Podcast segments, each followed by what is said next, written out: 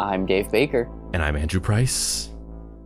Welcome to Deep Cuts, the podcast where we pick a topic and walk you through the ins, the outs, and the nitty gritty so you can appear like an interesting and idiosyncratic person at your next forced social function. Today's topic is Britney Spears and the Free Britney movement. Who is Britney Spears? Well, she's a globally recognized superstar, multi platinum recording artist, and someone who's had a very public battle with fame. She's also someone who may or may not be in control of her own life. There are claims that this 38 year old adult woman is not allowed to own a phone or drive a car. Rumors that her father ruthlessly controls her every move circulate through the back alleys of the internet. But are they true? Is Britney Spears, one of the most famous people on earth, being held against her will?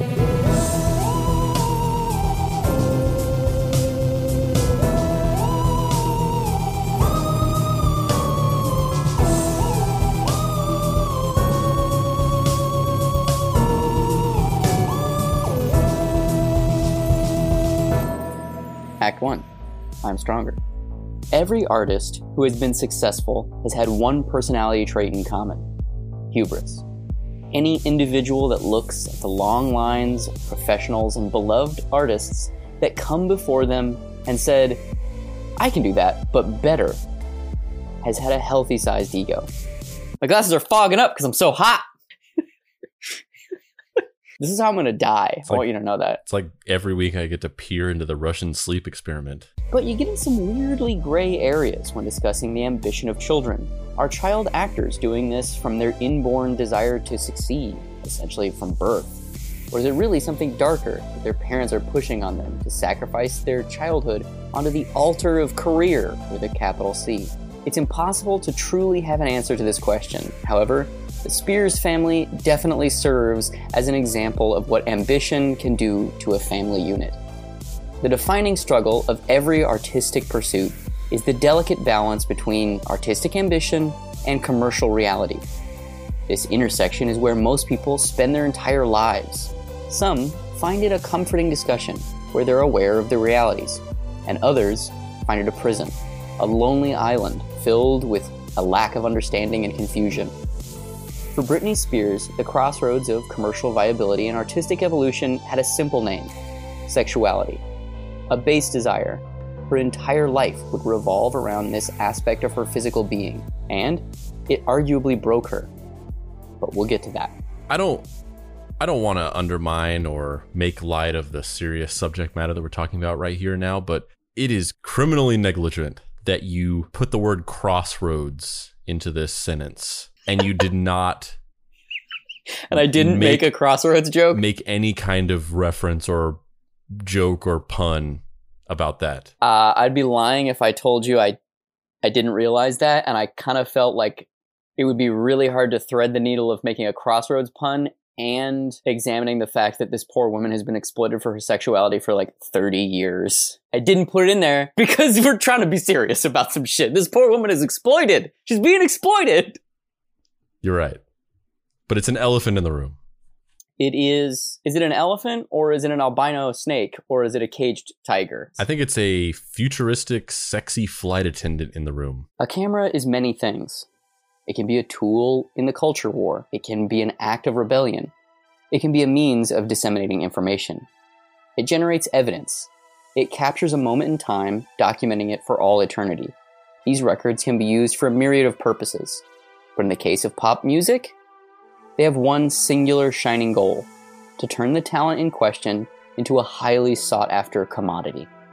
The siren's call of a life filled with money and fame and love and big houses and fans has done in legions of young would be musicians. They beg the camera to love them. They gyrate and writhe in front of its lens, begging it to transform them into a saleable good. Cameras are the ultimate weapon of capitalism. They use light and color to present a hyper reality that, if you, the viewer, spend enough money, maybe someday you too can be the same way. And this was the goal of an entire movement of people in the late 1990s and early 2000s. Teenagers from all across the country flocked to Florida, the epicenter of the boy band slash girl group craze. Every one of these wide eyed, definitely not yet adults had one simple message beating through the Morse code of their heartbeat commodify me. We've talked about this on the the first time we talked about it was on Andrew WK, and then we talked about it again on Jared Leto. And uh, this is this was like a this was like a weird theory or just thought process that kind of went through my mind like super late at night one night, probably while working on the Andrew WK episode. Uh, and I think I like texted this whole thing to you. So we, we we talked about that, and it's weird how this episode kind of culminates or terminates that thought process that we kind of began. Because I think you know, with this whole discussion of the weaponization of the camera, I think that this period in the in the late '90s, early 2000s was a was a big turning point in the role of the camera in celebrity. Obviously, being on camera, being a movie star, being on TV, getting on the news, all these kinds of things, they've always been sort of ingrained in culture and society as this like kind of thing that you want to happen or you want to do. And it's something special whenever it happens to you. There was a there was like a you know my, through my entire childhood there was always this almost like this weird urban legend or this folk tale about my grandma that she was in this movie called Dress Gray as like an extra like it was all like it was a thing that always came up like, oh, your you know your grandma was in this movie. She was in the background, and I always wanted to rent the movie and see it and like find her. And my mom always kind of said like, oh, you, you can't see her. Like, for whatever reason, I never actually watched the movie. Uh, I saw it at the at the video store and stuff like that. And just this idea that like being in a movie, you know, now you know in my current life, it's like who gives a fuck? Like everyone's been in a movie as an extra. It's just like a it's just like a fucking it's just like a blue collar job that you can get. But uh, that that's always existed. But I think pre this period, and it was kind of like the intersection between this girl group, boy group craze, the sort of beginning of the canonization of reality television as a thing that people wanted to watch and were aware of. I think pre this time, you wanted to be on camera because of the result of it. You wanted to be a movie star. You wanted to be a TV star. It was about the thing that it represented. I'm on camera because I'm, you know, going to be in this movie or I'm going to be on TV or whatever. And during this time and post this time, the camera kind of took up this whole other role in the celebrity narrative or the, the meta, the, the meta of celebrity, which is like just the act of being on camera is the desired goal. It's not that you want to be in a movie. You just want to be on camera. You want to be a persona. You want to be seen by people. And that evolved into sort of the world we live in today, where obviously there's still movie stars, but even movie stars are like influencers. You know, all these, you know, all these, all the people in Avengers, they have Instagram pages and they post all this stuff on there and they have all these fans that they interact with directly and uh, you know youtubers and all this stuff. It, it, there was this shift away from the camera facilitates celebrity to being in front of the camera is being a celebrity. Yeah, it's interesting because you know you had you had brought this up specifically in in connection with the '90s, late '90s, early 2000s, and I I had been thinking of something similar, but distinctly different in that you know since I travel a lot for comic book conventions, I end up seeing people who are kind of either relics from a bygone era or who had their moment in the sun and are now kind of just contently retired or, you know, the cast of the original Battlestar Galactica or Erin Gray from Buck Rogers or, you know, uh, Burt Ward from Batman and Robin, the 66 TV show, whatever. These people who kind of like, they don't necessarily have careers anymore, um, but they do these fan circuits, you know, these convention circuits because they get to interact with people. It's fun and also they get to be appreciated and also low key they make money off of this process. And it, it, got me thinking about the camera specifically in this context because the thing that's so fascinating about the celebrity convention circuit is that you're making a commodity out of the fact that you used to be a commodity which is just such a weird postmodern thing. Like you know san diego comic-con you go up to that top floor and it's all celebrities in air quotes, you know, celebrities. It's all former wrestlers. It's all people from horror movies that you remember where they literally might have been in one horror movie. Like, you know, a bunch of the Friday the 13th people, you know, camp camper number 7, George or whatever, you know, that they they were in this one thing that's what they're known for and they've basically lived just a a great normal life where they've had children and been successful, you know, maybe you're a dentist or you're a lawyer or you're a teacher or whatever,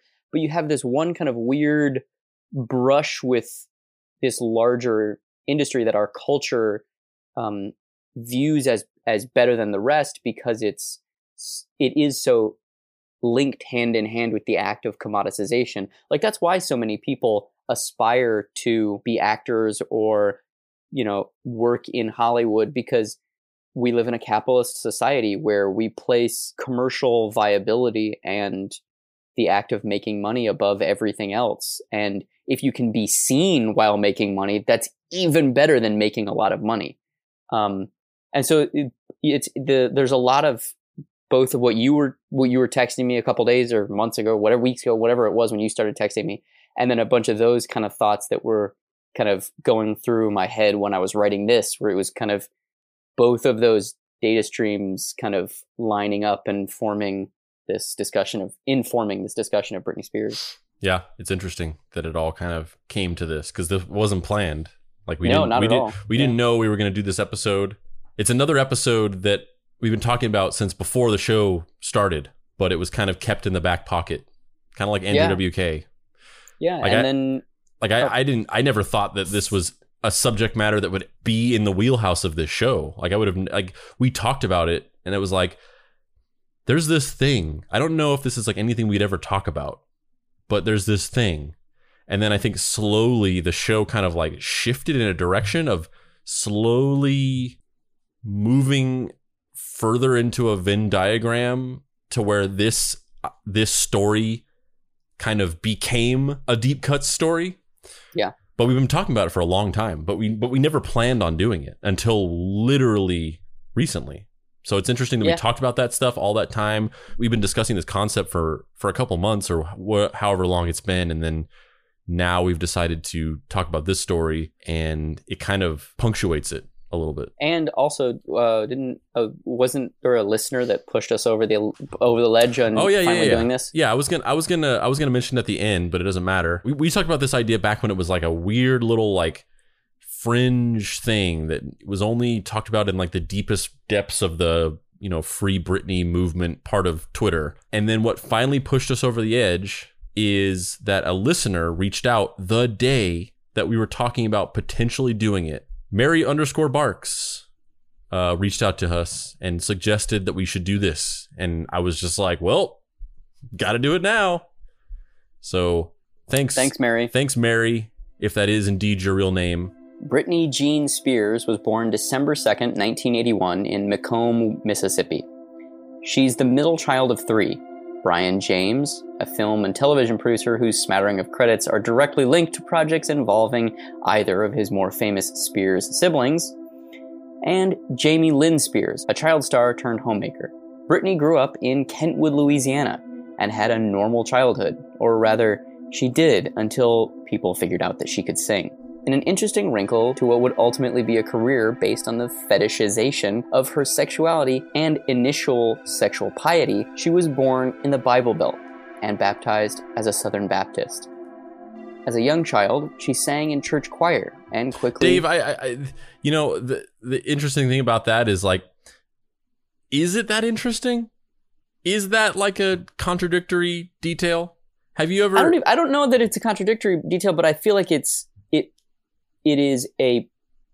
It is a defining characteristic where it, it kind of makes sense of like if you're raised in a very specific environment. Well, yeah, no, you I'm- swing that- to the other side of it. That's I. I guess I. I. What I'm saying, I'm. Exa- I exactly agree with you. I guess I was saying like it's not surprising. As I, I guess I thought you were framing it as like this is a surprising thing that she came from such a conservative place and yet you know she's being put on display for her sexuality. Like because I think that's I think that's exactly spot on. Like I've not that I didn't already know this before that. I'm kind of well aware of American culture and you know the culture of sexual repression and that that exists in our in our country. But uh, you know, go- going on many road trips across the country. I've driven uh, from LA to Chicago and back multiple times, um, plus tons of other random road trips, you know, up north to the Pacific Northwest and down south and stuff. And when you're driving through the flyover states, down, you know, in the in the southern area, and then you know some of those some of those middle of the country states, Nebraska and things like that, you start seeing more and more frequent the the like adult bookstore billboards and the adult sex shop billboards and the porn store billboards and it's like you get you get deep into Texas, you get deep into you get deep into the heart of Hawaii. Yeah, you get you get deep into as Arizona, you get deep into Texas, you get deep into like you know Louisiana or any of these places, and it's like it feels like every mile there's a fucking like porn store billboard, and it's it's like it's very it's it's like this weird dog whistle of the like amazing amount of sexual repression that goes on in a much more religiously conservative state. I think the the main reason that I included that is that because she works with her family, that's what's so interesting about that. Yeah, there's a lot I mean, of I- there's a lot of people that work in industries that are polar opposite from how they were brought up. There's very few people that do that under the watchful gaze of their direct kin. Yeah, and I think we'll talk about that later whenever Yes. it gets brought up again. Her father, James Jamie Spears, was involved in construction or building of some kind. His internet presence is that of a ghost, which is really true. Like I, I didn't. I mean, you know, there's stuff about him being an alcoholic and Yeah. them growing up in a trailer park together and kind of being lower class people or whatever. I feel like there's a there's always a really weird classist thing that happens whenever celebrities that elevate themselves from poverty reach, you know, the kind of like pinnacle of our culture or whatever. It's there's a really strange way the media covers it where they always kind of like, yeah, they're famous and rich and successful and smart and beautiful now, but they'll always be trailer trash or, you know, like just really really strange classicist. The nouveau riche. Yeah, exactly. Yeah. Um, It sucks. Yeah, but other than that, you're right. The like the most substantial piece of information I found about Jamie Spears, other than the later on stuff, is that uh, allegedly he was an alcoholic. Her mother, Lynn Spears, born Lynn Irene Bridges, was a grade school teacher and a daycare operator. Spears was enrolled in dance classes as young as age three. She excelled and gained notice of the local Kentwood, Louisiana pseudo professionals. She landed a few small recital roles and began making a name for herself. At age eight, Britney and her mother Lynn traveled to Atlanta for an audition for the 1990s revival of the Mickey Mouse Club. Ultimately, young Spears didn't make the cut because the show was casting for tweens and teens. However, casting director Matt Kinsella introduced her and Lynn to Nancy Carson, an agent in New York City. Carson suggested that Spears be enrolled in the Professional Performing Arts School. Quickly thereafter, Lynn, Jamie Lynn, and Britney moved to New York. Is Jamie Spears bankrolling this? How does this work? How like it, it that's the thing that's so str- interesting about this specific juncture in their their lives of like the mother and the two daughters moved to New York City to pursue this dream. Jamie, which is also really conf- confusing because mother name is Lynn, father's name is Yeah, I was- Jamie, I was and literally the kid's name is Jamie Lynn. Like, was come on, guys. I was literally just gonna say before you, I was gonna make the joke and then you kind of got off on this, but I was gonna say, imagine if we had a kid together, and his my dream, my his- dream. and his name was, well, actually, this joke doesn't even work because That's because it's Yeah. literally your name. yeah, his name was David Andrew, Dave Andrew, which is just that's what my name is. Surprise, motherfuckers! My name's David too. the kayfabe is real. the ultimate kayfabe. You thought my name was Andrew. That's my middle name, bitches. It's it, you're you're not even a real person. I'm just sitting here talking to myself, doing both voices Yep. for all these episodes. Yep. But yeah, it's really strange that there's all these recurring names in their in their family orbit. Like James is another one because Jamie's real name is James, and then her brother is named Brian James, and then Jamie Lynn marries a guy named James. Yeah, and then uh, and then one of Britney Spears' uh, sons is named uh, James James James James. That's true. Kevin Federline's real name? Kevin Federline is actually an anagram for James James. Yeah. No, but for real, it's it's it's really weird. Like this, there's I don't know what it is, but there's something going on with this time period. Either they had a break, or he just paid for them to do this, or a combination of those two things. Um, where he stayed in the South, you know, in Louisiana, and they moved to New York to pursue this, and he bankrolled it because there's no way that Jamie Lynn had enough money from her middle school teaching job to bankroll this. Yeah. Yeah. You got to wonder with some of the stuff later on with Jamie Spears and what ended up happening with their lives and the fact that he kind of ends up becoming her manager and sort of like the the CEO of Britney Spears as a product. You know, maybe he was at back then being like, ah, yes, you'll turn into my little cash cows. Like, I don't know. Maybe. Yeah, maybe. I don't know. During this time, she honed just her the, chops. just just like Oh. just just like the shitty well, the more shitty lazy version of Joe Jackson of just like I'm gonna turn you all into cash cows, but I don't want to actually do anything. Can you just take them to New York? I'm gonna hang out here. During this time, she honed her chops, appearing in small roles and an understudy in an off Broadway musical titled Ruthless. At age 10, she appeared as a contestant on Star Search. Kentwood, Louisiana. Here is 10 year old Britney Spears. Love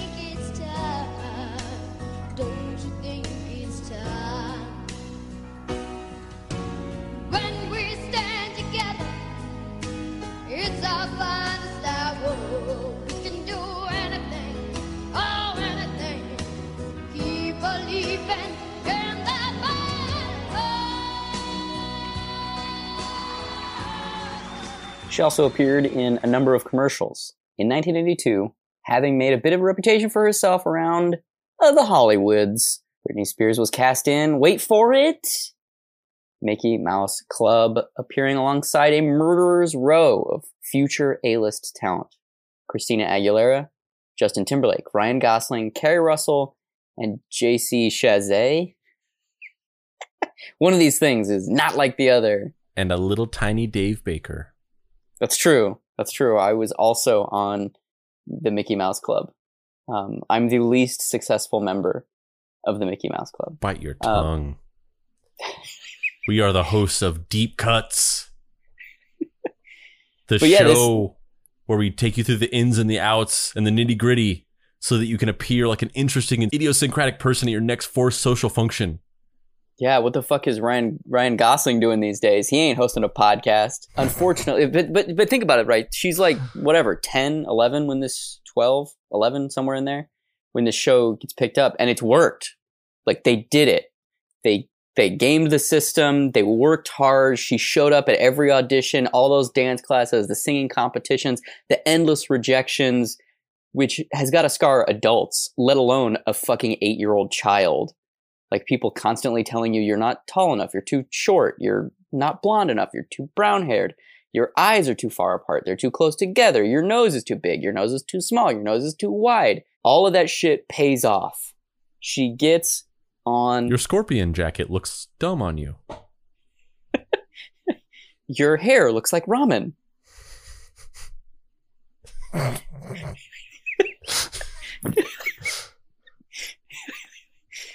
I'm sorry, Justy Timbo. I love you. But she, she, they do it, right? They make it all the way to the fucking top. And then, unfortunately, this show in 1996 was canceled and Britney returned to Mississippi. M I C.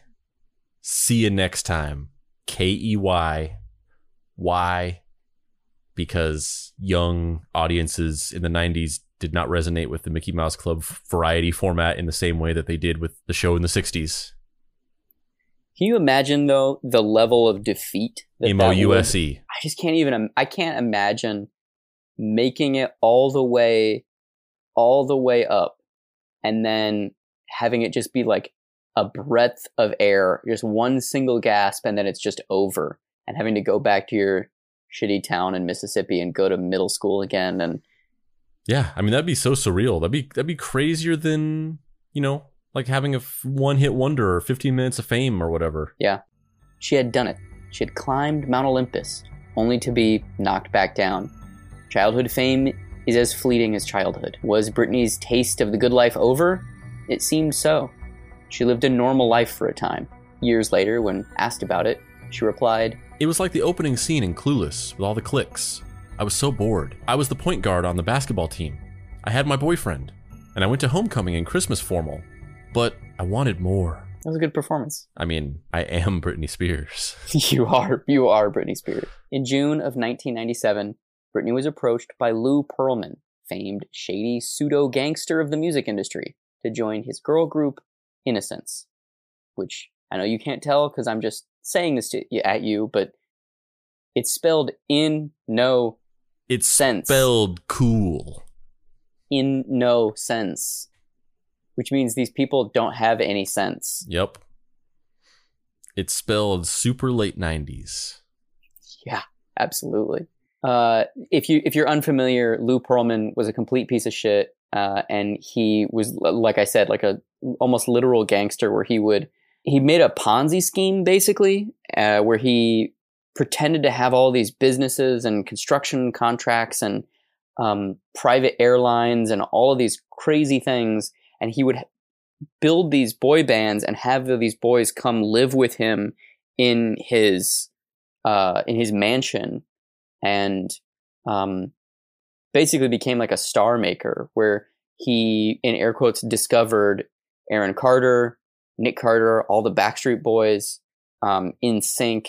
And they he had them all in these draconian contracts where because of the time that they lived with him they owed him money for rent and food and dance classes and all of the costs that he fronted and so at the height of the boy band craze, they um they collectively sued Lou Pearlman and got out of their contract with him. And it's a crazy, uh, a, a, a wild story. And if you're interested, there's a documentary that Lance Bass produced, which is on YouTube that you can find. Um, he produced it as a YouTube original. Pretty Yeah. interesting. He was basically like the American version of Simon Cowell, except for Simon Cowell either didn't horribly exploit the groups that he created, like the Spice Girls and Five and stuff, or he did and he just didn't actually ever get caught for it. Which is probably that one. Yeah.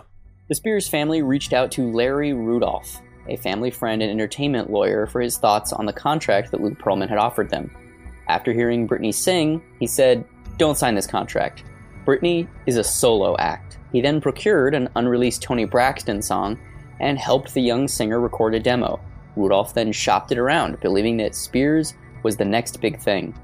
Two record labels passed immediately, they weren't convinced, and the prevailing logic of the day was that people wanted groups NSYNC, Backstreet Boys, Spice Girls, and so on. Jive Records, however, they were interested.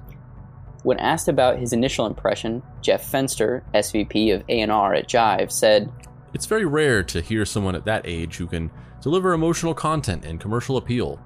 For any artist, the motivation, the eye of the tiger, is extremely important, and Britney had that. And I think that's totally true. I mean, whatever you feel about Britney Spears' music or this kind of music in general, you see that Star Search video, and, you know, definitively she has some kind of X factor that like just it's just a it's just palpable. Like oh there's something different about this person. And it's not even necessarily explicitly talent. It's not like oh she's such a good singer that therefore she should be a star. It's like this overall thing of like personality that's put forward stage presence. It, it's it's it's an unseen x factor Spears performed an in person audition comprised of her singing Whitney Houston's I Have Nothing and was immediately signed. From here, after a hot second where a label flirted with developing her as a pop country artist a la Sheryl Crow, Britney was whisked off to Stockholm, Sweden, where she recorded the majority of her debut album with producers like Max Martin, Denniz Pop, and Rami Yacoub. How amazing would that be if we lived in the world where Britney Spears was like a Taylor Swift like teen country singer? Yeah. It's so it's so wild that they were debating just taking a completely different approach and I mean I guess she has the background culturally to do it. I mean, I guess. technically, I feel like she's more. She was. She would have been more authentic as a country western singer than Taylor Swift. yeah, whose dad is like an investment banker, right? Yeah. Uh, but but yeah, man. But this has happened before. I mean, because that you know, like Katy Perry, she was originally like a. She started out as like a Christian contempt or not contempt, like like a Christian like acoustic music singer. Oh, and I then love like, it. I did and not then, know this. and then like rebranded as the you know the I kissed pop, whatever, and I just- liked it. yeah just mainstream pop or whatever you'd call it. Mhm. After returning to the U.S., Britney embarked on a grueling shopping mall tour. She would perform a mini four-song set at malls across the country until finally being picked up as the opening act for NSYNC. Here So we two- go. There's two things I want to talk about here. Here we One, go. One more time. Everybody's feeling fine. Here we go now. There's two things I want to talk about there. One, the idea of sign, signing, you know, you, you come off this TV show that you thought was going to be really successful. It wasn't. And then you sign with a record label and you're like, yes, this is it. I've made it. I'm going to, I'm going to Sweden. I'm recording with all these cool producers. This is awesome. And then you come back to America and you like perform at shopping malls in the suburbs for people who actively don't want you there Yeah. Is just so soul crushing. Like I can just I can I can one I can already feel what it's like to stand on that stage and be like, "Hey everybody, thanks for having me here at the Duluth shopping outlet. I'm so excited to be here and show you my new song. Oops, I did it again or whatever the single was that she was promoting at that time. Like it's just ugh. And then to finally get picked up and be the opening act for NSYNC, where Justin Timberlake and JC, she both knew from Mickey Mouse Club, that must have been even more bizarre because now you're like, we're doing it all together. Like the highs Yeah. of this, I mean, personally, Yeah, just this- must have been so wild. the specifics of the story, digging into it, make that story more interesting and kind of crazy in the. I mean, I don't even know if it's necessarily a coincidence. Like maybe maybe maybe we just have we don't have enough knowledge of how insular and and small the music world is that this isn't actually as much of a coincidence as it seems. But you know, before digging into this and before learning the all the specific play by play details, I always just thought that they were all in the Mickey Mouse Club and then they all just kind of like got recruited out of it. So they were doing the show and then people were showing up and being like, "Hey, you kid!" like like a, like at a at an auction or something like that. Like th- th- these two, we want them for our boy band. And then somebody else being like, "Oh, her, she's she can be a solo person." And uh, so I, it, it was it seemed less crazy that they sort of ended up going on to both being in these kind of like girl boy groups, both kind of playing in the same spaces and being on tours together because it just seemed like it was it was all just this kind of ecosystem. But finding out that they were on the show and then the show was canceled and then she just like went back home didn't sign the contract to partner up with the people who created NSYNC took a different separate route with a different record label and then still somehow ended up coming back to working with those guys is very interesting and it kind of makes it it's very sweet on one hand and then it's also kind of like really sad on another because it does make it feel like these people are in some sort of situation where they're either very lucky and they were able to keep their careers going. You know there's that old adage of getting on is the hard is is the second hardest thing you'll do in your career you know in entertainment that it's staying on that's the hardest to do. And then it's it's also kind of sad of just like are these people just like doomed to be linked together forever? Like, are they all just like, all right, you, you're you're nine years old or eleven years old on the Mickey Mouse Club, and now you're all gonna be trapped together forever. January 12th, 1999 saw the release of Baby One More Time, her debut album. It debuted at number one on the US Billboard Top 200 and was certified platinum twice. I am fascinated by the the way her songs and records are titled, specifically the fact that Baby One More Time is in pop culture, people call it Hit Me Baby One More Time. The song title is dot dot dot Baby One More Time. Yeah. That's such a weird way of titling that song. I can't think of a single song title that starts with an ellipses. Can you? Um, not off the top of my head. I'm sure that they exist. Uh, I mean, well, uh, yeah, actually, "And Justice for All" by Metallica starts with ellipses, the album title and the song title. But um, the the there's an interesting story behind that. The reason for that, or at least part of the reason for that, although even with the explanation, I still kind of am left asking myself, like, why did they allow it to, you know, be approved and go forward? But Baby One More Time, or even just the full lyric in the song of Hit Me Baby One More Time, that is such a strange lyric.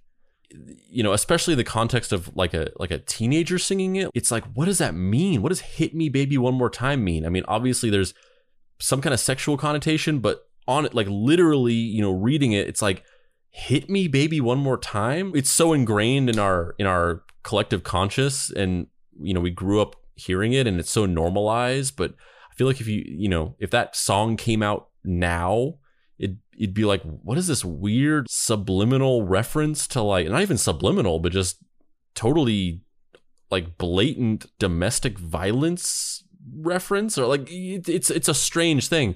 But the reason why it's called that is because the the songwriter and producer of the song Max Martin he's a Swedish guy who barely speaks English and so Yeah.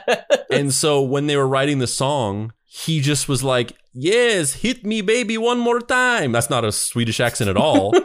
That's that. was that an Italian accent? That was What like that? that was like Italian, or maybe it was like I don't know, but it, was Yes, whatever- it's me, Max Martin, well renowned it was Swedish It was- a Swedish music producer. Hit me, baby, one more time. yeah, it was it was Dracula. That was the ac- that was the country it was was Dracula. But yeah, he was he's a Swedish guy who barely speaks English. So he wrote this like word salad collection of English words that to him made sense. And I think maybe the reason why they kind of went with it is because at the time, even at the time, th- this was this was a huge song, but even before this, he was a huge producer and songwriter. Like he was known as like a hit maker. So I think at this point in your career, whenever you're known as like the guy that you go to if you want to make a hit single, a hit pop single, maybe people just are like, "Yep, whatever you say." It's called Baby One More Time. What? There's an ellipses in front of it? Sure. Not it's not called Hit Me Baby One More Time? No, just dot dot dot baby one more time. That's the name of the song. All right, cool. Print it. Print it onto the CD or whatever. Whatever we do in this time. Well, he definitely was right because it was the biggest album by a teenager of all time. Spears' music video, featuring her in a Catholic schoolgirl outfit, is a highly sexualized portrayal of the teenager as a would be pop princess. It was exactly the pop chaos magic, sexual Shirley Temple that every would be performer dreams of. It was the skeleton key to unlocking the vault of commoditization. And it worked. Boy, did it work. By June of that year, she was headlining the dot dot dot baby one more time tour in North America. It generated controversy regarding her racy and highly sexualized outfits. I don't remember the controversy. That's interesting. But it's certainly I mean, I I got to side with the conservatives on this a little bit. Like I didn't think anything of it at the time. When I was a kid and this stuff was out, like it didn't seem amiss to me. But I thought things of it at the time. I was like, hello, could I spend some time chatting with you? You seem like a nice person. Well, no, I, yeah, but I, I mean that I wasn't like clutching my pearls as a whatever nine year old or whatever, however old I was. But it is, it's fucking weird.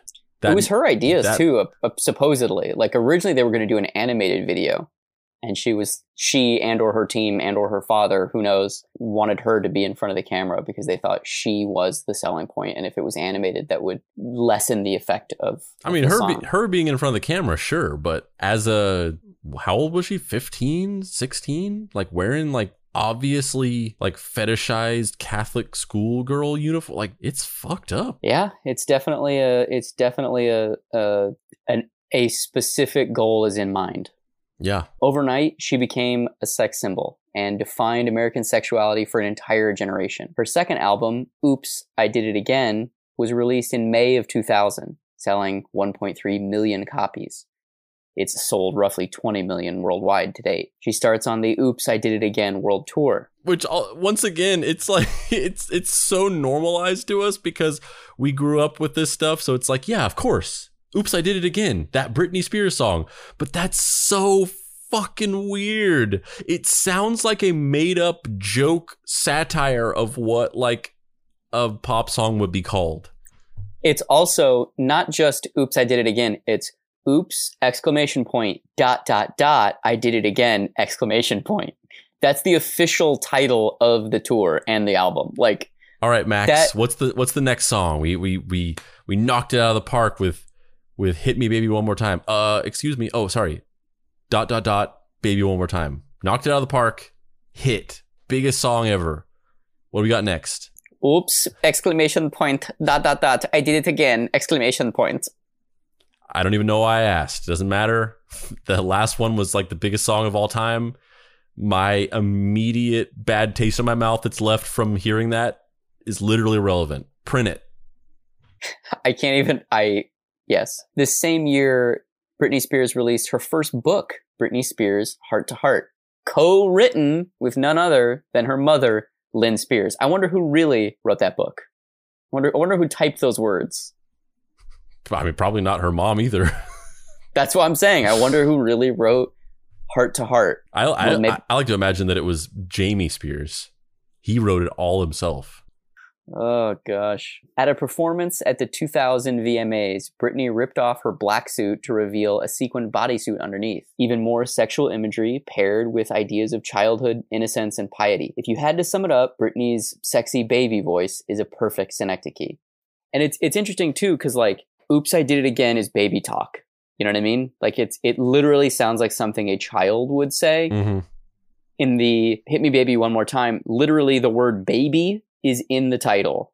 Also she's dressed as a child with pigtails. Yeah. like Yeah, they are just- full they know what they're doing. They are full on like hey children you want to fuck them? Cool. Like it's so blatant that they're like courting that imagery just over and over and over again Yeah. Specifically, I've had conversations with people about like, oh, I, Carly Rae Jepsen. Yeah, I, she's great. I, I listen to her music. I like it a lot. And then they go off on to a whole other reason for why they like Carly Rae Jepsen. And this was back several years ago. You know, when she was younger. Or I mean, I guess she, that- that's a bad example because she's actually she's like thirty. She's older than I am. So she was never a child. But uh, I mean, she was she was a child at some point. But she was Carly Rae Jepsen was just born was- 33 years old. she was produced in a Canadian vat where all the Canadian celebrities come out. Ryan, Ryan Reynolds and Seth Rogen, they were all generated in a laboratory. Um, uh, she was never a child as a as a pop singer, but uh, there was other people that we talked about where it became clear that he wasn't really into them because of the music, and it was more about some kind of weird obsession with them as people and Ugh, that's they're gross. and you know that yeah i think you're right. I think i think that the it's a dog whistle.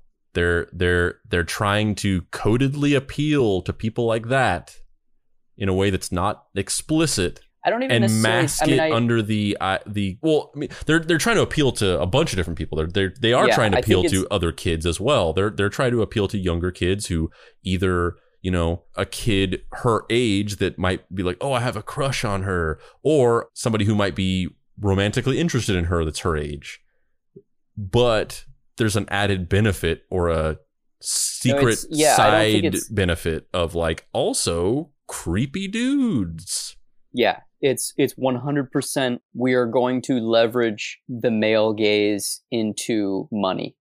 Like 100%. Britney's aesthetic during this time could basically be summed up as innocent and childlike, unattainable and forbidden, and provocative. It was a new sexuality for the turn of the century. Arguably, there's American culture before Britney and after Britney. The question that I found myself asking throughout this whole writing process is what does her family think of this? Is this, the marketing of their 17 year old daughter's sexual viability, something that they pushed for? Do they find it uncomfortable? But it's just a way for them to all get to the next level. Well, Jamie Lynn Spears, Britney's little sister, didn't take the same route. In fact, her sexuality was her undoing. She was an actor primarily and starred in the Nickelodeon show Zoey 101. She had a clause in their contract that if she were to get pregnant, then she would be fired from the show. And at age 16, she did just that got pregnant and then left the show and her career ostensibly ended until this year when she landed a role on a Netflix show. Is this the Southern Baptist family from Louisiana secretly super liberal and pro expression, and the capitalist machine ran with it and almost weaponized a teenage Britney's sexuality against herself? I don't know. Hard to say. The answer probably lies somewhere between conscious plan and the natural unfolding momentum that was then being capitalized on because there was money to be made. However, one thing is for certain people were obsessed with Britney's sexuality. It was also around this time that Justin Timberlake and Britney confirmed that they had started dating. Britney insisted, however, that she was still a virgin. This is so creepy to me. Well, Like, this is so creepy that, and we've kind of mentioned this back and forth when we were talking initially about doing the episode, but Well, it's, we talked it's so about creepy. not only have we talked about this, but like I've I've thought about this outside of this episode or or any I, I've I've reflected on this for a long time. This is one of those things that reminds me of how truly long ago the '90s was. Because I, I think the people I think the thing that people don't tell you when you're younger and you have like your parents or your grandparents and they kind of like talk about when they grew up. Um, and to you, it's like, oh yeah, like even even the 80s felt like a lifetime ago um and i was born in the 80s but i don't really remember it. Uh but even that felt like just this whole other world this whole other era when i was a kid especially whenever my mom was growing up in the 60s um but you know at the time when i was a kid and she had me like she was my age. And the thing that they don't tell you is whenever you get older those time periods that you know when you grew up in your childhood it doesn't feel like a whole era a different era to you. It feels still very contemporary. Like i think back on the on the 90s as just being like not that long ago um and not that different of a time but it really was. And that's just that's just that's just something they don't they don't they don't train you to go through that weird cognitive dissonance of getting older and still kind of being the time kind of being compressed for you and not and since you're experiencing it not really noticing how rapidly everything's changed. Um but just the idea that they would have teenagers on TV talking about their virginities. It's it's I mean it was it was fucked up and weird then. It wasn't less. It wasn't like oh it was a different time. Like it was it was fucked up and weird then. Certainly, nothing has changed about that. But it was obviously normalized and more accepted. But that would never happen now. I hope not, but also part of me feels like it totally would happen. Well, the closest that the closest that I've seen of that still happening, and even this was kind of a while ago, and I still don't think that this would necessarily even be allowed to happen now. But the the closest I've seen to this is in the like earlier like late 2000s the 2008 9 10 area um there was the whole thing with the jonas brothers where they wore, wore their purity rings but that was like that was an evolution of that because back in the 90s they were just straight up in interviews being like are you a virgin which is fucking strange to have an adult newscaster or whatever somebody who's in their 40s 50s talking to a teenager on television where other adults are watching and being like, "Are you a virgin?" That's that's creepy It's- to a it's- it's degree that I can't even comprehend. Yeah, it's, it's Um, repugnant. But yeah. now this there's a, there's the evolution of it where it, it got a little bit more coded. It was uh oh I wear this purity ring. I'm I'm you know I'm I'm you know I'm saving my myself for marriage. And and even that's weird, but it- you could see that progression of like ah maybe it isn't so kosher to just ask a child if they're a virgin on national television. So let's go this other route and like make it a little bit more about like the religion of it and kind of say it in a little bit of a couched kind of way. And I don't know if I've seen anything like that now. I, I mean, I don't think I've seen anything like it, but I have no doubt that it will come back. There will be something like this again, 100%, unfortunately. An entire kayfabe work was enacted surrounding her entire preserved piety thing, with Justin being enlisted. Another part of the kayfabe, which I this isn't even from research. I remember this explicitly from childhood, and it was a big it was a big thing uh, that was kind of a part of the the the narrative of Britney Spears was that in her music videos during dance sequences, anytime that there was you know her dancing with a bunch of dancers around her, there was a specific dancer who was in all of her videos and and I don't I don't even know if this is true or not. This could have just been like an urban legend or it could have been a fake thing, you know, put out by the record label or it could have just been true, but there was one dancer in all of her music videos, a male dancer, and it was her cousin.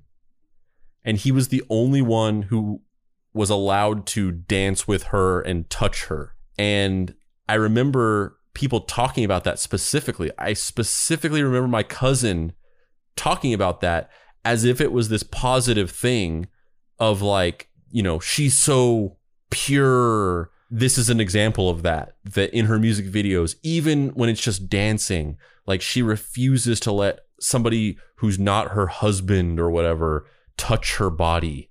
And so she specifically has her cousin be her dance partner because she doesn't want to let a man that isn't her family member touch her, which is like it- the pretzel logic of that is so weird and labyrinthian and also is- just total bullshit.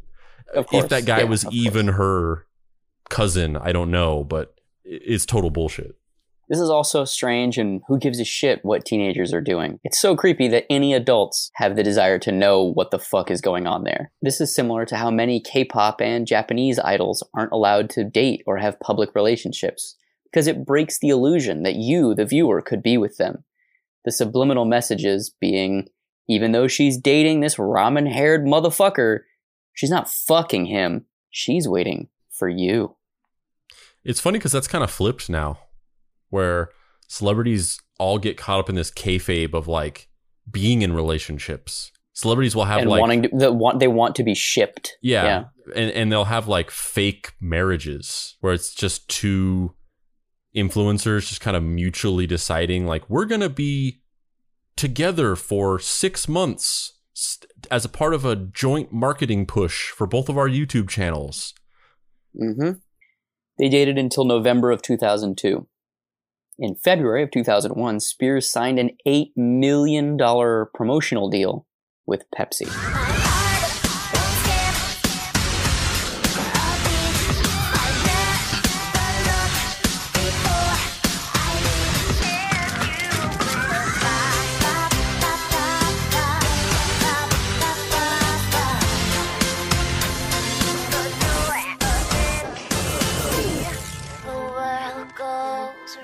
First of all, first of all, why the fuck was Bob Dole in that commercial? Bob Dole is at the end of that fucking commercial. Also, So- also that's creepy as fuck. He's like So- he's like an old man. So I want I just want to just before we before I read the next part of the script, I just want to visually kind of go through the commercial so that we can accurately unpack the symbolism. So it opens with Britney wearing a jumpsuit, like a workman's jumpsuit that has a Pepsi logo on the back and a blue baseball hat that has the Pepsi logo on it. She takes it off, smiling at the camera, and like pulls it down and then we cut to a wide of a bunch of dancers and she it the the, the suit is on the floor she turns around and walks towards two bay hangar door, doors opens her hands as she's walking towards the door we're all still seeing this from her, the, her back and the doors magically swing open she goes into this hangar and then she starts dancing with all of these cho- highly choreographed dancers Only her cousin touches her. only her cousin touches her while they're dancing. And then we cut intermittently between close ups of her smiling face, flicking hair, her very, you know, obviously well conditioned, very athletic body, to we intercut between that and people in public places watching TV screens with that dance number on it. So there's a guy who's a cook at a fast food res- restaurant staring up at a TV with a mindless zombie expression. Um, he's obviously lusting after her. And then there's a, a a portly woman with reddish brown hair who's mimicking her dance moves almost unconsciously, like she's living vicariously through Britney. And with those three intersecting visuals, Pepsi has established that Britney is an icon.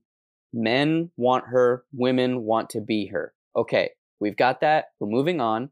Now, Britney's going through more and more elaborate dance numbers that are increasing in scale. She's walking around this factory. There's all these Pepsi things everywhere. And the video crescendos in a sh- in a shot of a close up of she you know she starts drinking from Pepsi cans. Everybody's like, "Ooh, Britney! Ooh, ooh, we love Britney."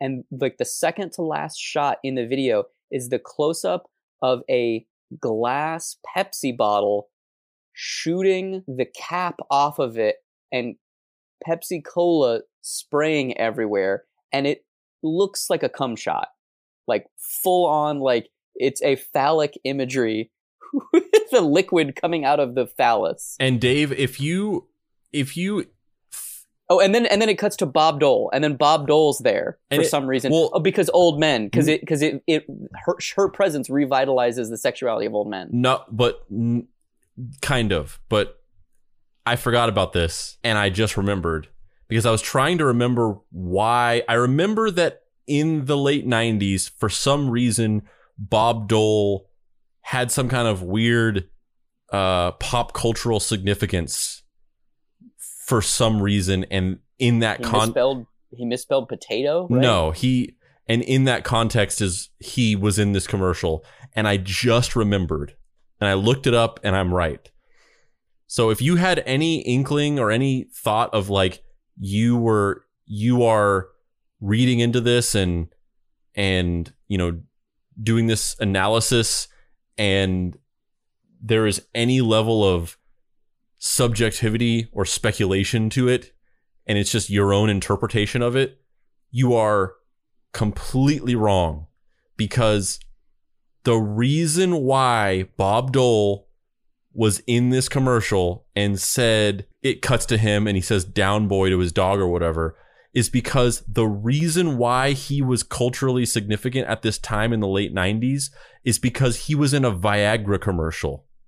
Yes, I completely forgot about he became that. like a weird meme before memes existed.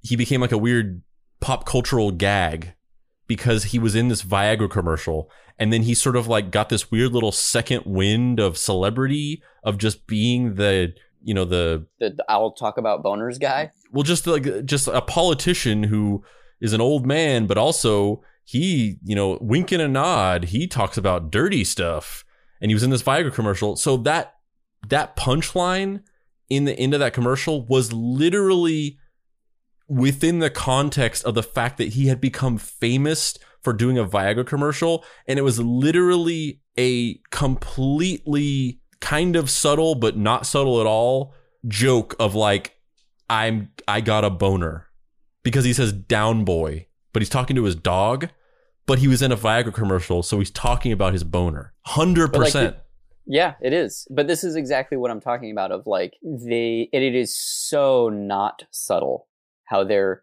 like she is the commodity, and they're they're paying her to put Pepsi inside of her, both in a sexual way and a literal way. She's drinking it, and then as she's drinking it, they intercut with an exploding phallic shaped object.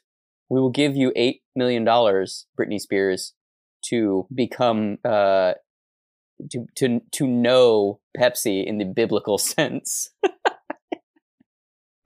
like, it's just so fucked. It's so and fucked. you are you are the equivalent of Viagra because a man who has to take Viagra in order to get a boner because he's done a commercial where he's a spokesman for it. He watches this commercial and gets the boner anyway. This commercial is a weirdly metatextual commentary on everything that we've been discussing. It's making fun of people who buy into the commoditization, and now it's just harnessing Britney's sexuality and funneling it into the product that you can literally drink. It features multiple shots of people watching the commercial and mindlessly being indoctrinated. Drink Bob Dole's cum that he got from some combination of watching Britney Spears dance and also drinking Pepsi. It's so fucking gross. Uh, also, all of that, all of that, and the fact that that song is a straight up banger still can't get me to drink Pepsi. But don't you want to drink Britney's sexuality, bro? No, I'd rather drink. I can't even think of any Coke ad campaign. I'd rather I'd rather drink a polar bear's cum.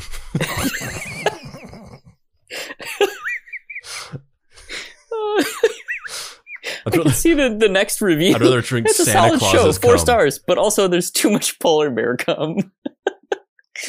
Next up, she co-writes another book with her mother titled A Mother's Gift, which is just so funny to me that they keep pretending that they're writing these books. I mean, it's so. I mean, we'll talk about this later, but it's so funny to me that her involvement in her daughter's life was writing these mother-daughter connection books, and then they ended up estranged. Yep. And finally, her third studio album comes out and is released in 2001. It's titled Britney. For the 2001 MTV VMAs, she performs with an albino python draped around her shoulders and a caged tiger behind her.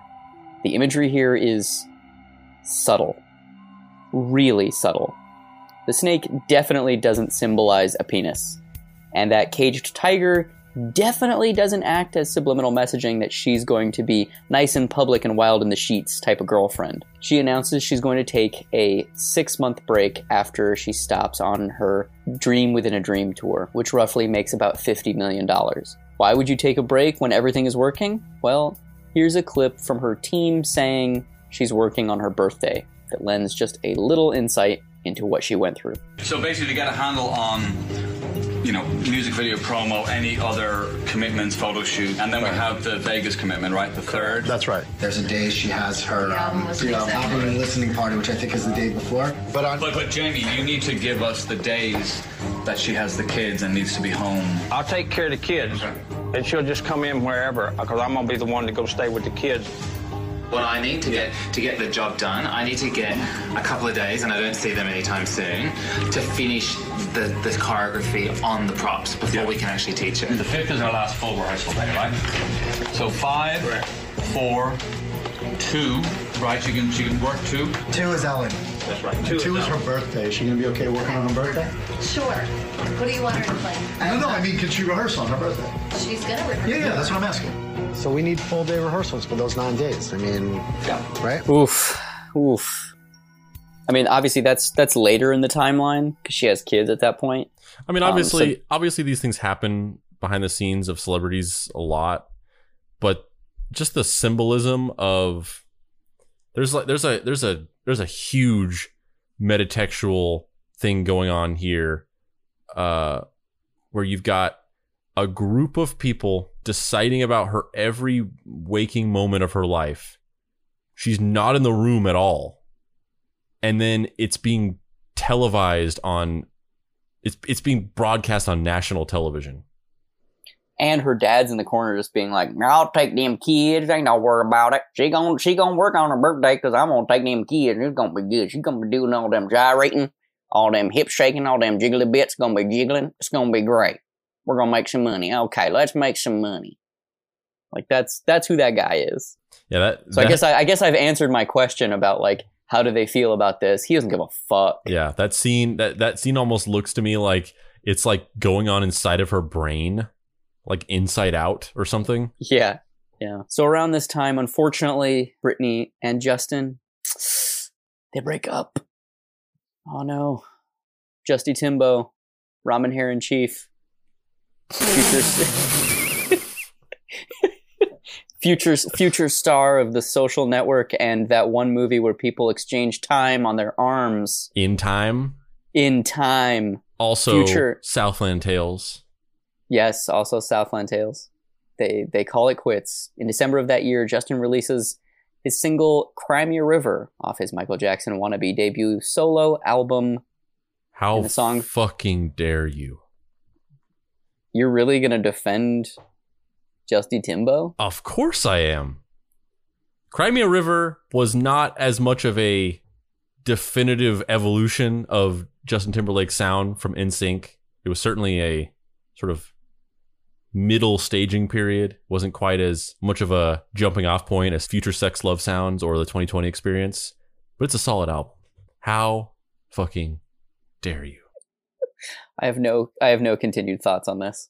The thing that's most interesting about this song to me is the fact that it fuels rumors that Britney cheated on him. The video features a lookalike, and uh, it, it it it basically the video tells a story of like Justin Timberlake going into a house and trying to uh, get emotional catharsis after his partner, who the actor playing Britney looks like Britney Spears, and in real life, supposedly Britney Spears did cheat on him with the director of her music video, which I'm blanking on that guy's name, but he was a huge director at the time. Of course she And in- fucking cheated on him. She didn't have a she didn't have a childhood.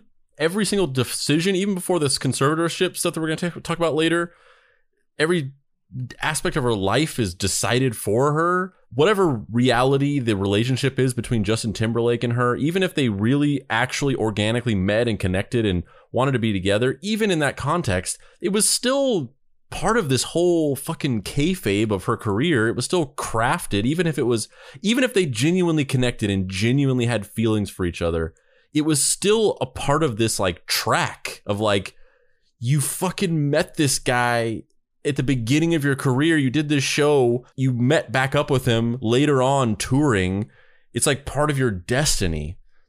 She's a, she's a, she's young. She's in her 20s at this point of like of course she did Uh, you know it's it's like maybe one of the only pure expressions of her own I- self identity that she ever did yeah I, I, I don't i don't condone infidelity but extenuating circumstances I agree with everything you just said. And in response to Cry Me a River, Britney released a video for a song called Every Time, which we are now going to watch. So it opens with a shot of Britney in a fake movie poster, and she's literally bound, and she looks like she's like seething with sultry energy, even though she's bound.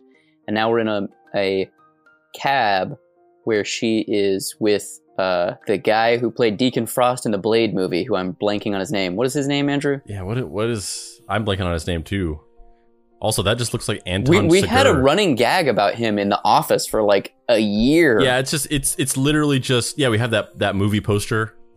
It's li- Yeah. it's literally just I'm drawing a blank on it. The the the uh fear.net movie he was in. The fuck Yeah, and so it, it opens with her like trying to get out of this limousine with her shitty boyfriend who's played by insert actor here and um and uh he he is like being unresponsive uh, and unresponsive and not treating her with the respect and not there for her. And there's all these people who want things from her. And somebody there's like paparazzi taking photos and someone tries to grab her and they kind of knock her to the side. And and then they they go up to this hotel room and they're they're kind of arguing together about um Stephen Dorff. Stephen Dorff. Stephen Dorff. Yes. She's That huge celebrity who Britney Spears would date. yes and they're they're fighting in their hotel room and Who, Steven who Dorff 50. yeah yeah, Stephen Dorff is throwing things everywhere, and uh, Britney Spears is angry, and then we keep cutting in between that and a a white void, like a se- a room with a bunch of seamless, where she's staring into the camera, um, and uh, the lyrics are about haunting and uh, forgiveness and weakness and pain, uh, which you know. I'd be more offended by being portrayed by Stephen Dorff than the infidelity. Yeah. And so she touches the back of her head and she sees that it's bleeding, and uh, she goes to sleep in this tub, and she drowns. And then Stephen is Dorff all is like, symbolism. no. And then, oh, now we cut to a white hallway that's backlit, and she's running towards us wearing a, an oversized white men's t shirt and underwear. She's looking back at herself on a gurney um, where there's doctors and everything. Stephen's, Stephen Dorff is being a hero. He's shirtless and jumping into the tub with her, uh, rescuing her, hopefully, gonna save her. But he's too late. It's not enough. He can't do it. The dwarf wasn't enough. The She Dorff didn't is like his not dwarf. enough. He didn't have a big enough dork. So she's she's looking now and, and now we're seeing that there's another woman that's giving birth in the hospital. Oh, and Britney's running towards the light. Oh, that was a misdirect. She wasn't actually in the hospital the whole time. It was there's another person in the hospital giving birth, and the implication being that Britney is now being reborn in this child. So, but it, one, it, it continues the thread of sexy babiness, and two, it's weird because this is a song that's not. It's like the reverse of a diss track.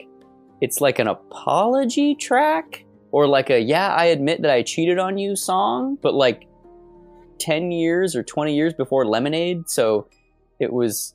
It's like this weird kind of almost like a defeated thing where she's just like, "Yeah, I did it because I was drowning." I'm sorry And that now I I, wanna- cheated on you, so I'll get in the bath, but then I'll have a hole in my head, and you'll try to save me, but I will die, and I'll be reborn as a baby. Yeah, pretty much. Like, uh, and now this is. I want you to know that I purposely put these lyrics in here because this no, the is lyrics I just said were the lyrics. I, I am making you now read all of these lyrics because Oh, you I- made me read all of those. I mean, I, of Lyrics. course, I knew that that's what this was. I already knew that. I, I like if you, I was gonna say the same thing. I was like, and now, and now the tables have turned. But yeah, I- I- jokes you on you. read- Jokes on you, because I'll fucking read lyrics all day. are you gonna read them or are you gonna do them to the melody? Are you gonna sing them? I may have made it rain. Please, like, I, I don't know. The, I don't. I, I would sing them. I don't know the song. I don't. I don't know I don't know the. this. I don't know the the melody either. yeah, I don't. I don't know how the lyrics match up with the. Yeah, I, yeah. I don't. I don't know. I forget. I forget the melody of the of the verse. I know that I I remember the chorus, but I don't think this is the chorus. I may have made it rain. Please forgive me. My weakness caused you pain, and this song's my sorry. At night I pray that soon your face will fade away, and every time I try to fly, I fall. Without my wings, I feel so small. I guess I need you, baby. And every time I see you in my dreams, I see your face. You're haunting me. I guess I need you, baby. So, one, the uh, I may have made it rain is the weirdest way to make a double entendre about becoming aroused. That is super weird to me. Um, this whole song is really strange to me. It's really weird. I don't know why they let her put this out. Like even just, even just one, it's a weird. It's kind of, it's not a great song, and it's it's a weird move for her career wise to be like, yes, I am the bad guy. Um, like you, it should have been like this move should have been more like, hey, we, I wanted. It was what you said. I wanted to assert myself and make a decision, and I'm sorry that it hurt this person and they meant a lot to me, but I needed I felt like I needed I felt like I did what I needed to do in the moment to be who I am. And it sucks that this other person got in the way or this other person got hurt, but it's really weird. I may have made it rain. Please forgive me. Ugh. Ugh. That's gross. Um, I also I I I always I find it really interesting how the like the weird like the the the kayfabe of these these um these things that happen in in in pop culture or the music industry where a music artist like this will make a song or make a music video that's kind of like about how their celebrity is like overwhelming or like how like with all these with all these sort of with all this imagery showing them being like exploited by some like powers that be and you know the whole thing with like her face is plastered on the billboard and she's it's it's it's delivering this kind of like visual um symbolism of of her being commodified and put into the limelight and how kind of overwhelming it is. And it's always really funny to me or it's it's always really interesting or fascinating to me because it's like it's not it's it's kayfabe because it it is the the the the industry is putting out the song. Like it's not like she released this on some indie label after getting out of her horrible exploitative contract with like a huge major label. It's the industry almost like allowing somebody to allowing somebody to pretend like they're making like an anti consumerist statement but it's just a part of the commodification of them So you mean like Drake's entire career? yeah well it's just like the, in the in the 90s there was this uh in the in the in the era of like irony and and cynicism that was the like early to mid 90s Coca-Cola released a line of soda that was like it was called OK Soda. and it was it was like the whole the whole marketing around it, the whole concept around it was making fun of capitalism and being like, "Ugh, we're so tired of stuff being marketed to us. Here's like a soda that just doesn't give a fuck." OK Soda was a soft drink created by the Coca-Cola company in 1993 that courted the American Gen X demographic with unusual advertising tactics, including a neo noir design, chain letters, and deliberately negative publicity. The cans are just these blank cans that are like purposely don't have branding, and they have these like just anti capitalist messages on them, but it's the product is made by Coca Cola. Like it, it's it's like this weird anti-capitalist kayfabe that companies and corporations do, where they know that they can like tap into a certain demographic by playing into their sort of anti-capitalist narrative.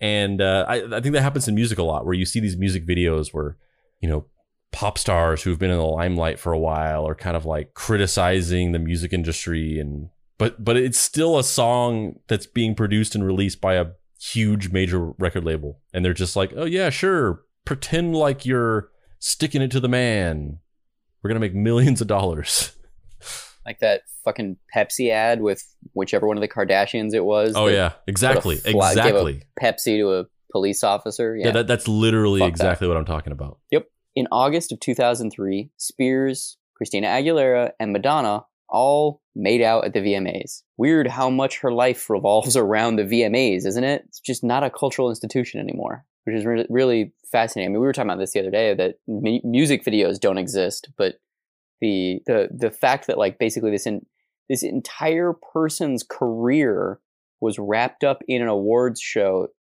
that has zero cultural value currently. yeah I, I remember so fascinating. I remember that the VMAs used to they they came on the night of the of the first day of summer vacation. And it was like a it was like I remember a specific one. It was it was the year that Jack Black hosted the VMAs. And I remember that being like this really exciting thing where I like school ended, I came home from school, and then that night the VMAs came on. And it was like, ah, the beginning of summer. Like And now it's the VMAs are on. Really? They still do that? So basically, you know, they, they do this publicity stunt where they sing like a virgin and uh, with the three of them, and then they all make out on on screen.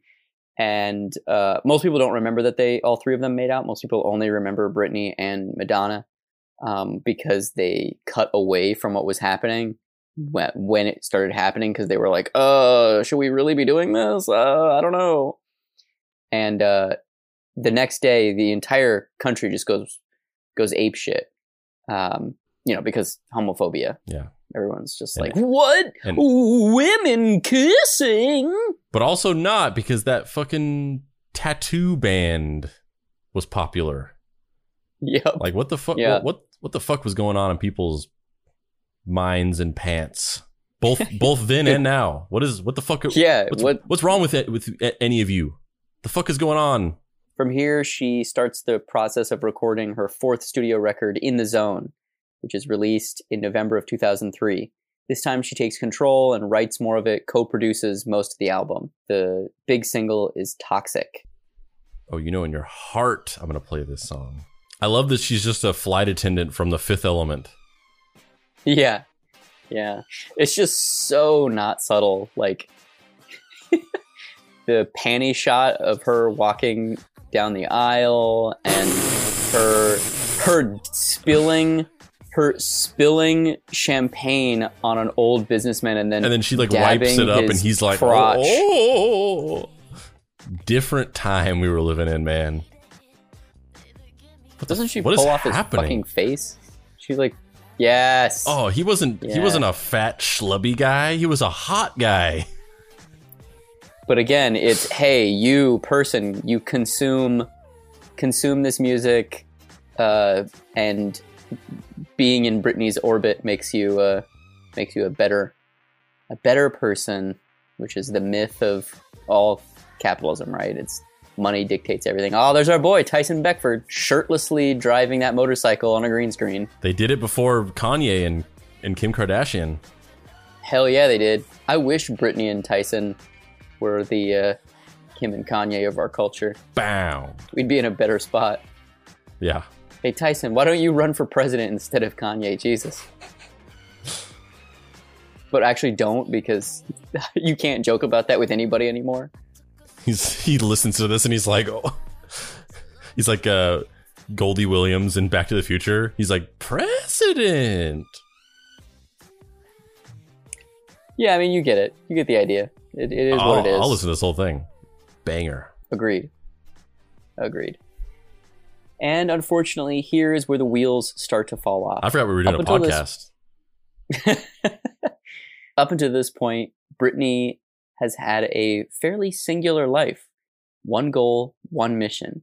Or was it even her mission? Who knows? Who cares? It's about what she was doing. In January 2004, she got engaged to childhood friend Jason Alexander, which is hilarious, right? That's his name. J- His name is Jason Allen Alexander, but it's it's so much better to picture all of these things that are happening. George is happy. just like making George is getting married to Britney Spears. George is happy. I love it. I love it. I love it. I love it so much. I can't believe no one no one's ever done that before. No one's ever put Jason Alexander and uh, Jason Alexander. I, I just I want it so badly. Um, but they get married in, in 2004 in January in a, a in Las Vegas at the Little White Chapel, which is actually the name of the chapel, the Little White Chapel. The marriage was annulled 55 hours later, following a petition to a local court saying that Spears didn't understand her actions, which is just amazing. Like, what do you mean she didn't understand her actions? Like, she wasn't, she, she didn't understand the concept of marriage, or she was drunk, or maybe does she have severe mental health issues? Well, it's it's telling either way. Getting you know, starting to tease the conversation in Act Two, whether it's mental health thing or a controlling her life thing. It's telling that that was the narrative because so many celebrities do these spur of the moment, didn't think it through marriages, and then they get them annulled. But the you know they the the the, the reasoning given is never usually she didn't understand her actions. It, it's usually like oh you know it was they they were intoxicated. Like I think that's a, a, usually the thing that they say is like we were intoxicated, and that's like a good enough excuse to get an annulment. So it's telling that with that simple solution or that simple excuse of just saying like oh they were drunk, let's annul this. They went for this more like she can't make her own decisions. Like even back then at this time, they were already starting to push that narrative. So it's telling either way. It's it's either telling of like, oh, what's going on? This is the beginning of this weird taking control of her life and actions, or it's early signs of some kind of mental health issues going on in her life. Next up, she's about to, or she she does give an interview to Access Hollywood, um, and when asked about her mom, she gives the most depressing answer. I just love seeing you with your mom so much and holding hands and magazines and stuff like that. Mhm. How does your mom, when, when she knows that you're going through some things and, and you know the things Mhm. that you've talked about that, that have been tough, which I think you've handled very well, Mhm. but how does she how does she play as far as the support? She's amazing. She is awesome. Thanks, mom. Huh? Yeah. Okay, this is the toughest question I'm going to ask you, but everybody does want to know the answer to it. Ben or Brad? because you know what? You told me, Ben. I did? Like you got emotional about your mom. I did. Ew. Stupid. no, Um, it's not. My mom is here, and I would be doing the same thing. If is my mom gets me through everything too, so you can just make me cry with you. She's a good one, huh? Yeah. Yeah. Special. She got a good daughter. Yep. She's got a good daughter. So basically, since you couldn't see that, when she's she's asked a fairly innocuous question about Just her like- mother's role Just like your mom's her. great, right? That's that's the extent sh- of it. And she says, yes, she's my mom's awesome. But even when she's saying my mom is great, her whole face contracts. Like the skin around her eyes and her nose just like tenses up. And she's just kind of nodding with this like weird forced And smile. she's using her And whole just like, body to nod. She's not she's not Yep. bending at her neck. It just feels very I don't know if it feels disingenuous or just ah, it and then she when you know when she's like when my mom you know i love my mom too and you know when i think about the support she gives me i i start to cry too so i'll just cry with you and then britney full on just starts crying and it is not a i'm so thankful for my mother cry it is like a fuck all of this cry Yeah. like it is, i just feel so bad for her in that moment like it is just having to go through the motions of this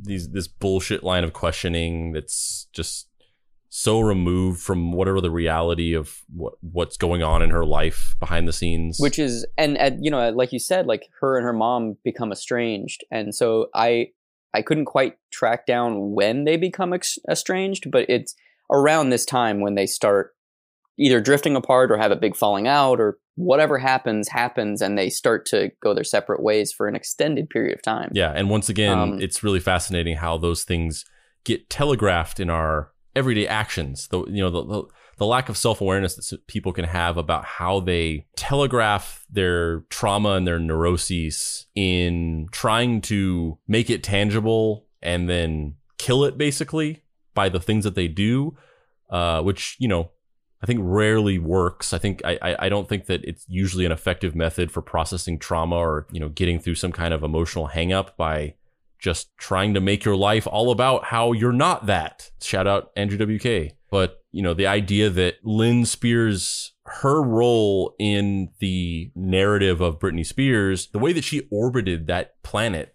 was we write these books about the the love and connection between a mother and her daughter. Here's the first one about how much we're how great our relationship is. Here's the sequel about how great our relationship is. And of all the people in her life, she specifically is the one where she's had this falling out with her where she doesn't speak to her anymore. And you know, it's it's really fascinating, kind of sad that that was sort of telegraphed by like we literally are writing books about how great of a relationship we have. My second book is called a mother's gift My my third book was going to be titled "My Mother Will Never Leave Me or Betray Me or Has Ever Taken Advantage of Me or Used Me for My Money or Viewed Me as Anything Other Than a Child to Be Taken Care of and Protected." It was a long title, but they fit it on that dust jacket just fine. My fourth book is titled My Mother Was Never in Any Way Complicit in My Father Horribly Exploiting Me for, you know, the, the majority of my life and just kind of allowing it to happen, which in a lot of ways is kind of worse. So after the VMAs, Madonna and Britney start becoming friends. Britney gets into Kabbalah. And then, July of 2014, Spears got engaged to the one, the only, the man, the myth, the legend. K-Fed. Dude, K-Fed. K-Fed. Kevin Earl Federline was born on March 21st, 1978 in Fresno, California. Of course he was born in Fresno. Of course he was born in Fresno, California. No shit, right? Federline dropped out of high school before working as a backup dancer for Michael Jackson, Justin Timberlake, and Destiny's Child. While he's only going to be a supporting character in this episode, his life is fairly bizarre and a singular one. He's worked as a rapper, fashion model, actor, reality TV show centerpiece, DJ, and wait for it, professional wrestler. He's he he's the Jared Leto of shitty background dudes. Yep. He may have been a cultural laughingstock throughout the mid 2000s, but you gotta give it up to the guy. He's definitely tried to reinvent himself more than most public personalities. Does he still seem like a massive douche? Hell yes.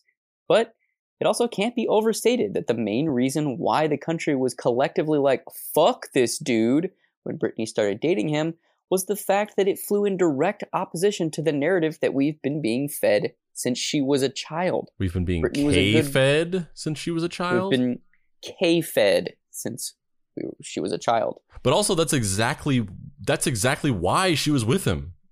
That mm-hmm. go, going back to that idea of how, you know, if if Justin Timberlake is her is the her destiny, her betrothed. If that's Justin Timberlake, this guy is like the opposite of that, the opposite of the expectation of who it, who she should be with, and you know that's obviously the reason why she was with him. Britney was a good girl who had a good head on her shoulders and was a restrained sexual time bomb. She was America's culture girl who got away. K-Fed, he was not who we wanted the Queen of Pop to end up with. Pivoting from Justy Timbo to Kevy Fetty was a hard pill to swallow collectively. To make things even weirder, they had only known each other three months, and then they quickly signed a deal for a reality TV show, Britney and Kevin Chaotic. Previously on Britney and Kevin Chaotic. When you're in the public eye, people think you're different. People think you're different. Truth is, I want what everyone wants love. My ideal guy would be somebody kind of sweet and nice and that loves me a lot. This is my journey. This is my journey. This is our journey. Kevin, we have to ask you a question. How do you feel about marriage and commitment? When I first saw him, I'm like, what the heck does she see in this guy? I don't want this punk around her. Stop, y'all! No, stop! But when he came into the picture, you could see the sparkle in her eyes.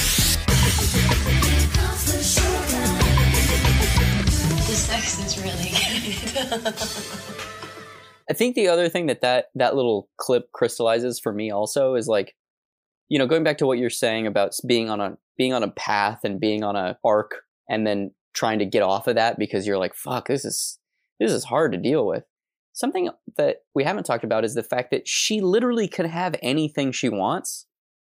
She has endless amounts of money. She could be with anyone, but she chooses people who are kind of less than reputable or less than desirable from a cultural standpoint because they are in air quotes forbidden. You know what i mean? It's she she literally i mean i'm just thin slicing what you had said but it's she's she's taking the she's she's pursuing the only thing she can't have which is kind of uh you know a a a type of forbidden fruit you know a, a societal that, expectation it's that song "Common People" by Pulp. Yes, it absolutely. That's just, she was living out common people. That's the that's the thing. That's the exact narrative. obviously reality shows are fake as all get out, but also they've literally known each other for three months, and this feels so exploitative. Like someone is just trying to monetize their mistakes. They eventually had a wedding on September 18th, 2004, but didn't actually get married until October 6th because of a protracted prenuptial agreement negotiation. You think they celebrate the wedding anniversary on the actual wedding ceremony day or on the signing of the legal document day? A question that will linger throughout the ages. I do it too with K-Fed. Gotta say. No shit. No, no shit. No judgment, no disrespect. Real recognize real. If I was getting married to K-Fed, the prenup would be a consideration. Well, he does have six children, so Yep. you know. February 2006 sees Britney making headlines for a photo of her driving with her baby Sean on her lap as opposed to in a car seat. She said it happened because paparazzi spooked her and she panicked and just wanted to get out of there. And I gotta. I gotta say that you know, regardless of whatever truths or realities there are about any kind of perceived mental health issues, um, both because of this or any of the other sort of events or things that happened, I can totally see that as a, as much as I, I, I am vehemently against the idea of, uh, you know, poor safety practice when it comes to kids in cars. You should never drive around with your kid not properly restrained in their seat and, you know, you, you need to be you know re- rear facing at the you know up until the certain right age and then once they're old enough to turn around they still have to be in the booster seat all that stuff totally 100% that's been my life for the last three years but uh, I, I can see that idea i can see the the concept of like they're sitting in a car she's the kid's out of the seat and then like the anxiety and the fear of these people like mob rushing you and just wanting to get the fuck out of there um, i remember I, we were on a road trip one time and i was I was parked at a. We were in Texas, and I was parked at the at a pump at a gas station, and my wife uh, ran inside to get My wife. I was waiting for it. Um, my she went inside to get something, and I was just sitting at the pump. We had gotten the gas, but then it was done, and uh, Ephraim, or sorry, I don't know who, the, who Ephraim is.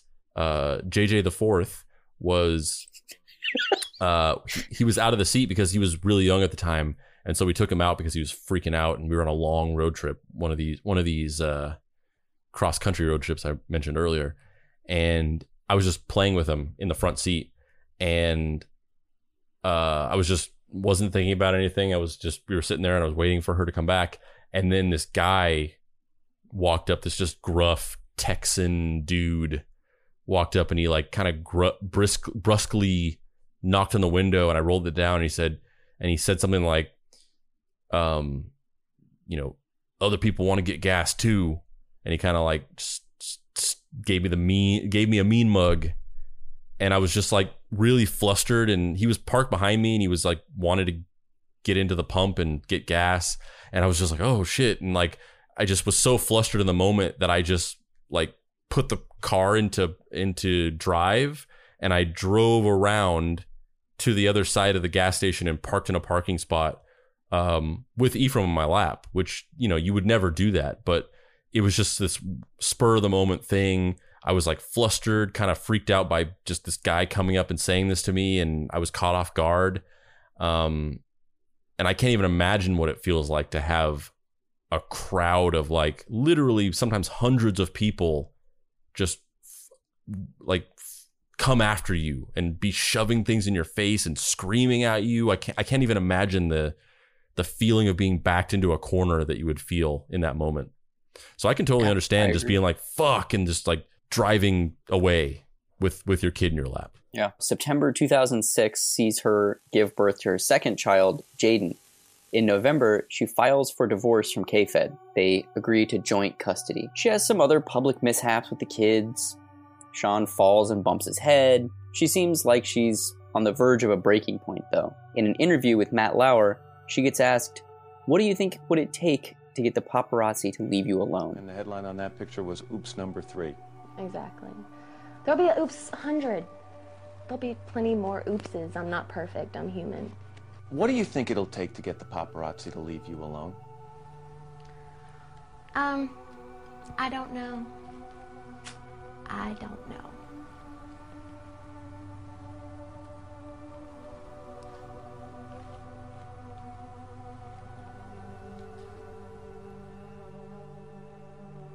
Is that one of your biggest wishes?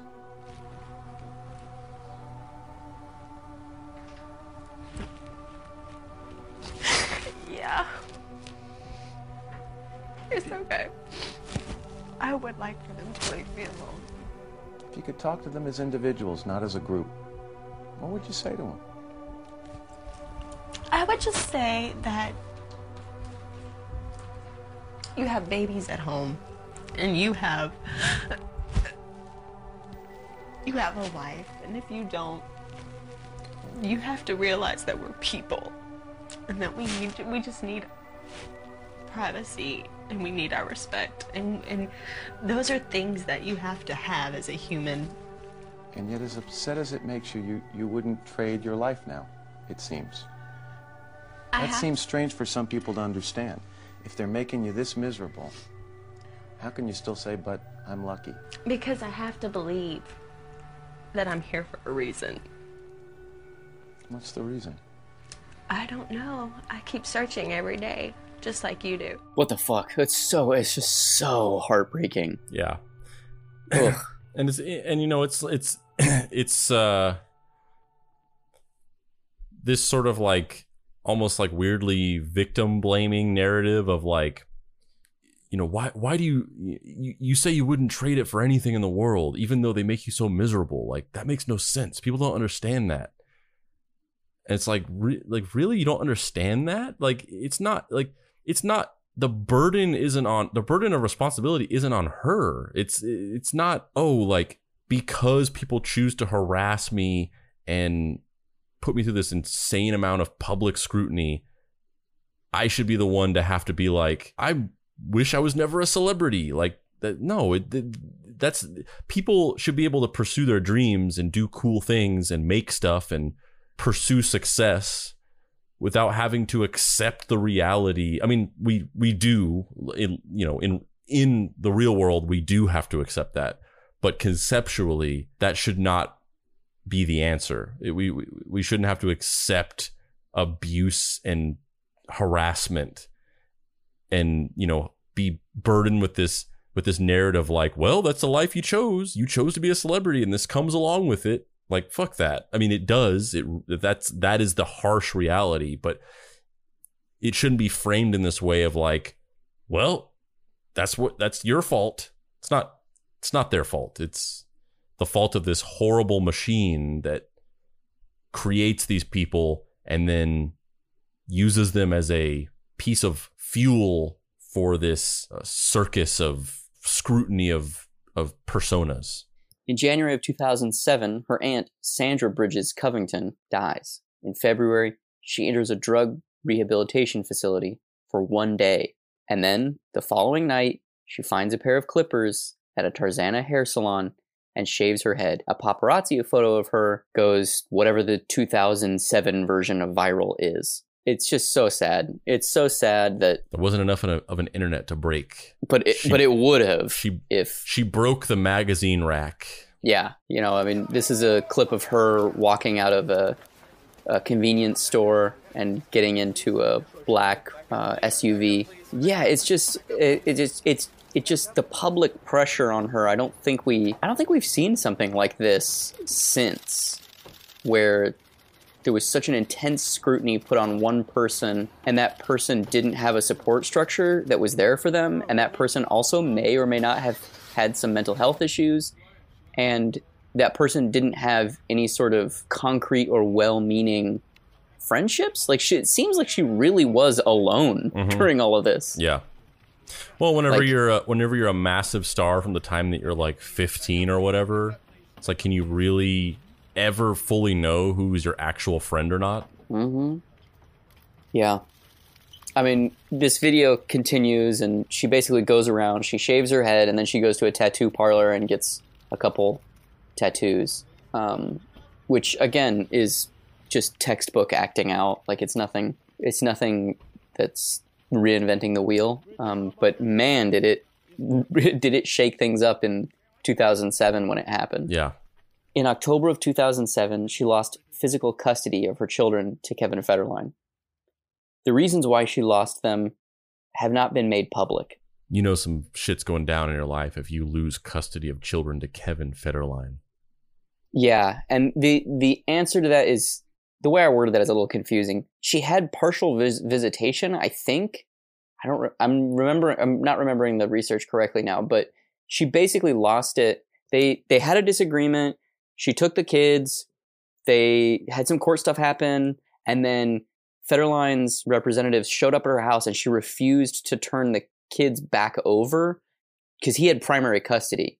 And so then that sparked another court thing happening, and she got all of her parental rights revoked, like uh, no visitation rights, no custody, nothing. Yeah, I mean the, Um, the joke about KFED, KFED aside, the way that the court system operates in terms of custody, whenever a uh, you know a, a, a heterosexual marriage splits up between a, a man and a woman, um, it's it's nearly impossible to get an outcome where the mother isn't given a majority of the custody. And and you it, it's it's sort of by default that that is the assumed given and any other you know you you sort of have to work backwards from there towards like how much custody does the father get? And and they'll and and you really you really have to go far out of your way in order to reverse that or or go in the other direction. It's that's just that's just how it is. You, you see situations all the time where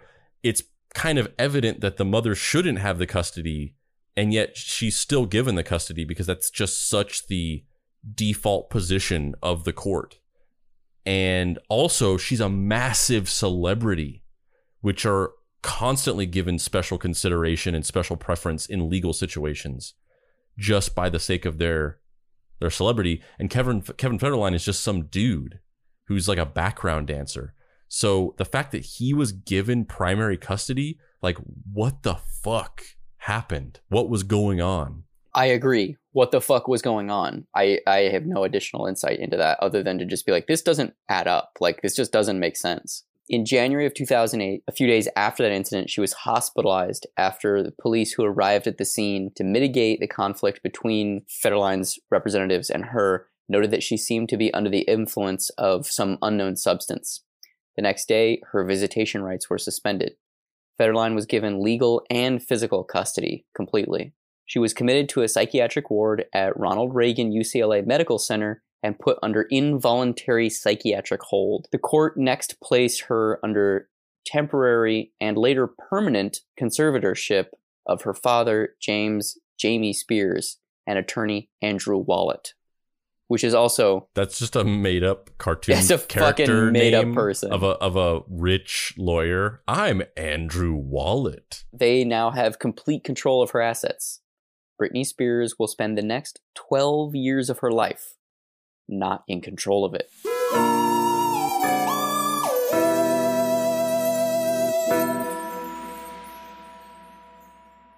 Thanks for listening to this episode. You should definitely go like the Facebook page for the Deep Cuts Pod because we do lots of cool video content on there that you'll be sure to like. Also, please join our Facebook group. That's Deep Cuts Podcast on Facebook and the Deep Cuts Podcast Facebook group. Also follow us on Instagram at Deep Cuts Pod.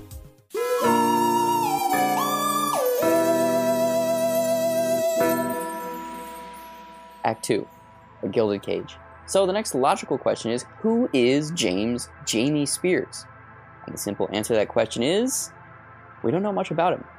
He appears to have the construction business dealings and worked as a building contractor. However, very little information about him is freely available on the internet. He's a mercurial figurehead, one that some people feel is controlling Britney's life like a puppeteer with cocktails of drugs, alcohol, and an army of lawyers with filed teeth looking to milk his daughter for all she's worth. Others think he's looking out for his daughter and her best interests as she's struggling with severe mental illness. A court document that has been revealed in years since shows that on the initial filing for Britney's conservatorship, her father claimed that one of the primary reasons for the filing was because she had dementia. Britney Spears' father, at least at a certain point, claimed she had dementia. Is there something we just don't know about her health that the family hasn't chosen to reveal, or was this a lie? This detail is either a shocking revelation about Britney Spears or a horrific signifier that someone is using deception to control her. Around this time, she also starts doing voices. Excuse me. Where's your friend? Oh, he's right here. No, not that friend. So which one? Are you gonna get out? Oh my god, would you please get out of the way? Now I'm scared you're gonna drive off without me. Um, no, like, I just really, like, want to talk and just say, like, how nice our world is. Like, it is so nice. Like, I'm gonna cry right now because, like, our world is so nice. No, it really is because. Yeah, so you can tell by that that she's doing all these different voices. She's like speaking in a British accent and like talking in a way that is not the normal way Britney Spears talks, and it it makes you wonder: is she acting out? Is she pretending for the sake of getting a reaction from people, or is she actually having some sort of delusional episode where, or or is it she is she developing multiple personalities? I I I've seen people saying both, um, and it, it's kind of hard to tell. You know, let's rewind back to 2008. Britney is coming undone. She's spiraling out of control, but she's working on a comeback. She's trying to get her life in order. She wants to correct the public's perception of her, or does her father want that? Either way, as a damage control effort, she appears on a July 2008 episode of How I Met Your Mother, one month after all of this shit goes down. In July of 2008, she regains partial visitation rights to her children. December of 2008 sees Circus released, her sixth album. It's number one in Canada. Her star has waned, obviously, but she's still trying to work her way back to the top. Its single Womanizer becomes her first number one single since dot dot dot Baby One More Time. In January of 2009, she and her father obtain a restraining order against former manager Sam Lutfi, ex boyfriend Adnan Ghalib, and attorney John Eardley, all of whom attempted to control Spears' financial assets according to court documents. She goes on tour in March of 09 for The Circus Starring Britney Spears tour. It makes $131 million, if you're curious as to why everybody's fucking trying to control her life. At the same time, a voicemail leaks of Britney calling a lawyer in her ongoing behind the scenes attempt at ending the conservatorship. Hi, my name's Britney Spears. Um, I called you earlier, um, but I'm calling again because I just wanted to make sure um, during the process of ending the conservatorship that um, my father has threatened me several times that, um, you know, he'll take my children away. I just want to be guaranteed that everything will be fine with the process of um, you guys taking care of everything and um, things just being the same as far as my um, custodial time. That's it. Man, that's so sad. That's so fucking sad. I just want my kids back. God, that's so depressing. She releases more music. Her father controls everything. She releases more albums. Her father controls everything. She has a Vegas residency in 2014 titled Britney Pieces of Me. And people kind of forget that she had this crazy paranoid period and that she married K-Fed.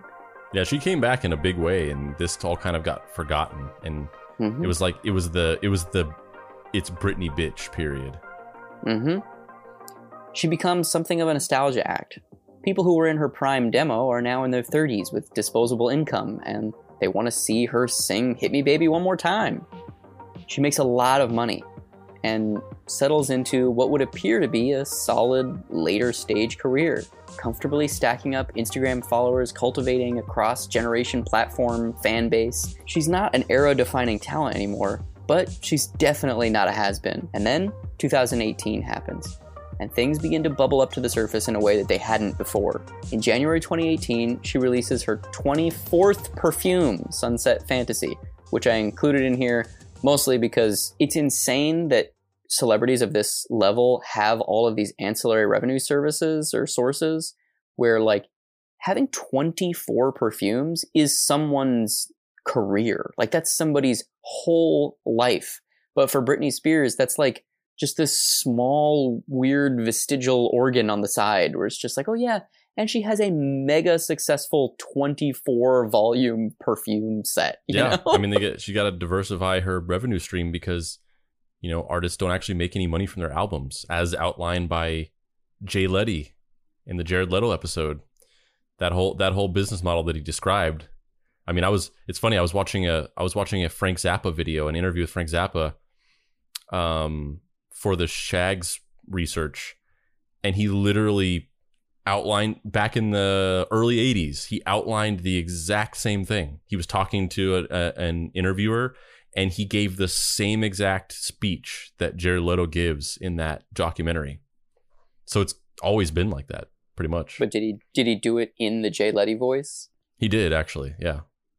Hey, you know, like some of these these record companies, they're just like doing all these things to us, and they're just like, I don't want to do the mambo, but like I should. If it'll give me some more royalties on the back end, let's do this.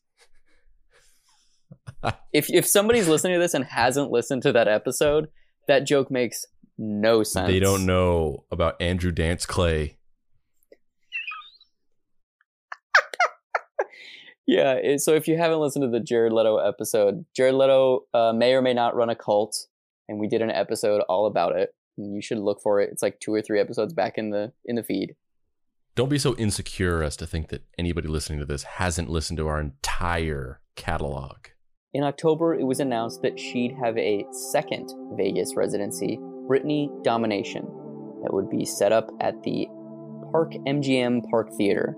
She was to be paid $500,000 per show, which would have made her the highest paid act on the Vegas Strip. However, on January 4th, 2019, she announced that the residency was canceled after her father, Jamie, had a near fatal colon rupture. A press release was issued stating that she wanted to spend more time with her family, so her team announced that they would suspend all work. However, some believe that this was just the public facing story.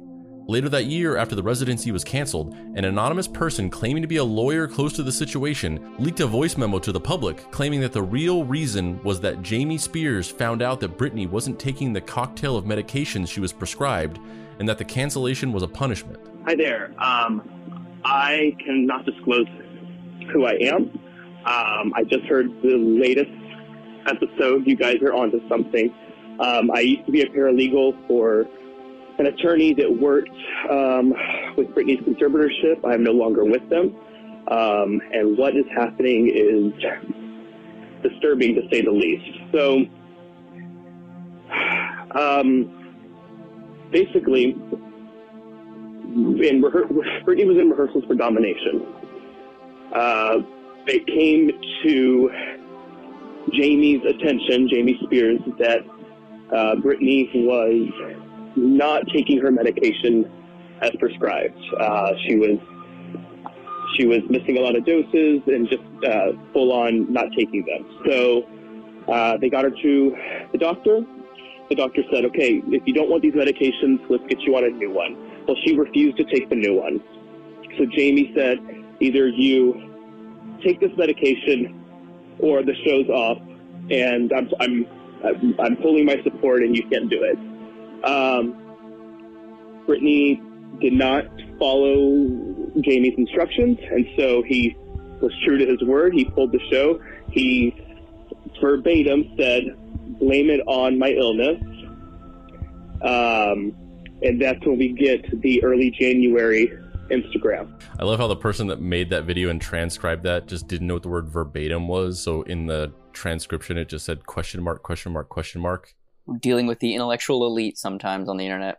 Also, I, I just really, I have to, I want to preface or retroactively preface this video as well as some of these other videos. A lot of these leaked voicemails and some of these screenshots of emails and things like that. And just, and just preface to say, a lot of this stuff there's there's a huge cult of discussion that's going on around this whole thing now and we're getting into it but also a lot of this stuff can't really be verified and you know that that was a leaked voicemail or leaked voice recording from some person claiming to be a lawyer close to the situation but it was just it could have been it could have been anybody that could have just been some guy Well, also, it wasn't a lawyer. That that recording is someone who claims to have been a paralegal. Okay, which is different than being Yeah. a lawyer. Yeah, but I- it's still it's supposedly that that voicemail is from somebody who worked at the law firm that was handling this stuff.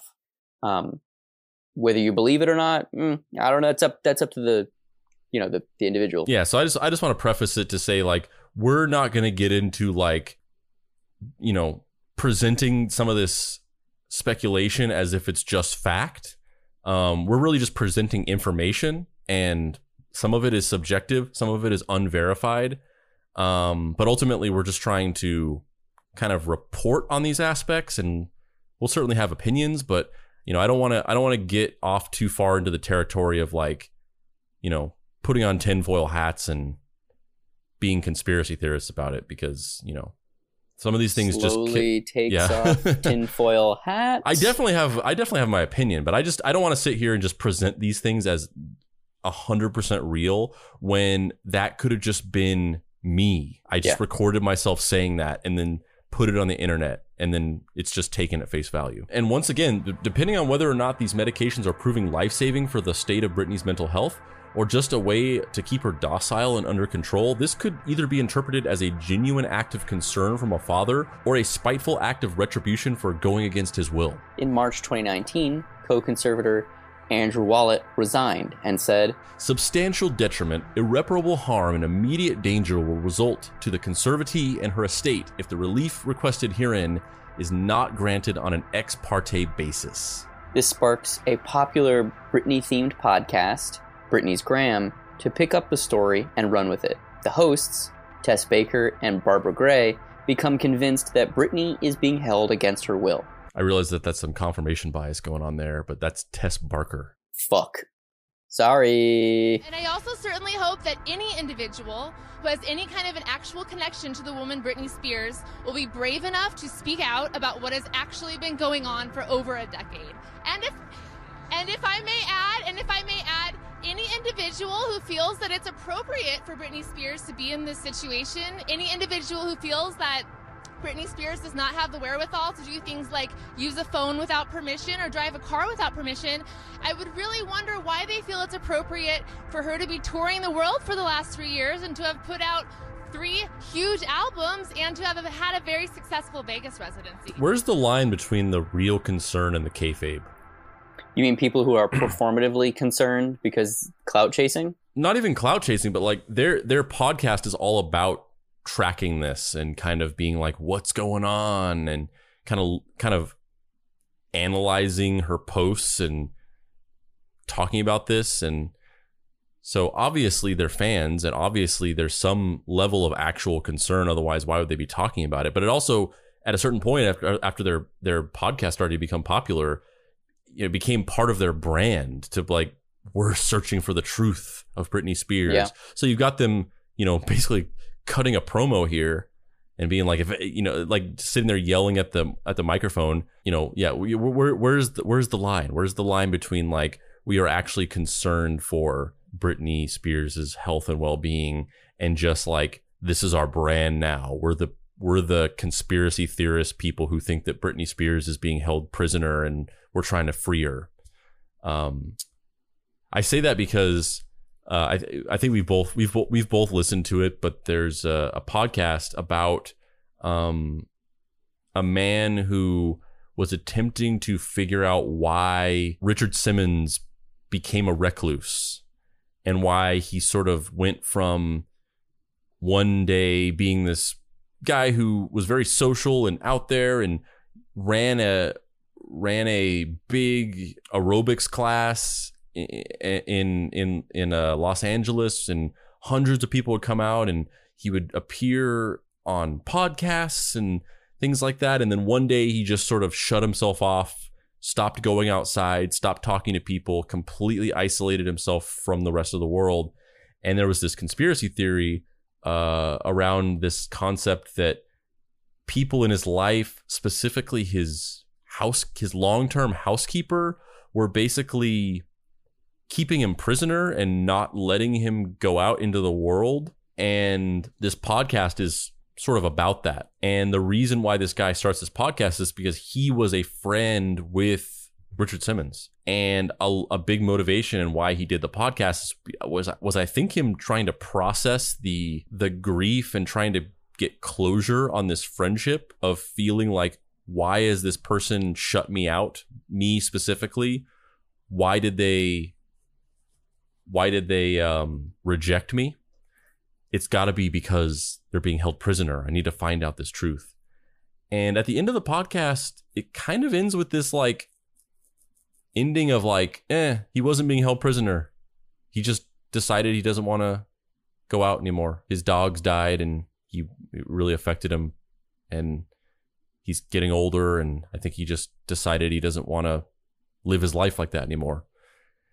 And it, and it, and it's like it has this kind of like unsatisfying ending. I mean, it's not unsatisfying is a bad way to say it because you don't want it to be true that Richard Simmons is being held prisoner. But in terms of what the narrative thrust of the podcast is, it just kind of ends with like, oh, you know that whole podcast you just listened to? It actually wasn't that. It just it was just kind of a guy who didn't want to go out in the world anymore. Um and so, you know, the the whole thing just felt a little like number one a guy pr- trying to process being rejected um but also just i think at a certain point in the podcast i think maybe he started to kind of realize that there wasn't much more deep that he could go and that it really kind of wasn't what the conspiracy theory purported but that at that point it had just become so much a part of his brand of like I'm the guy who's trying to find the truth about Richard Simmons that he just kind of had to see it through.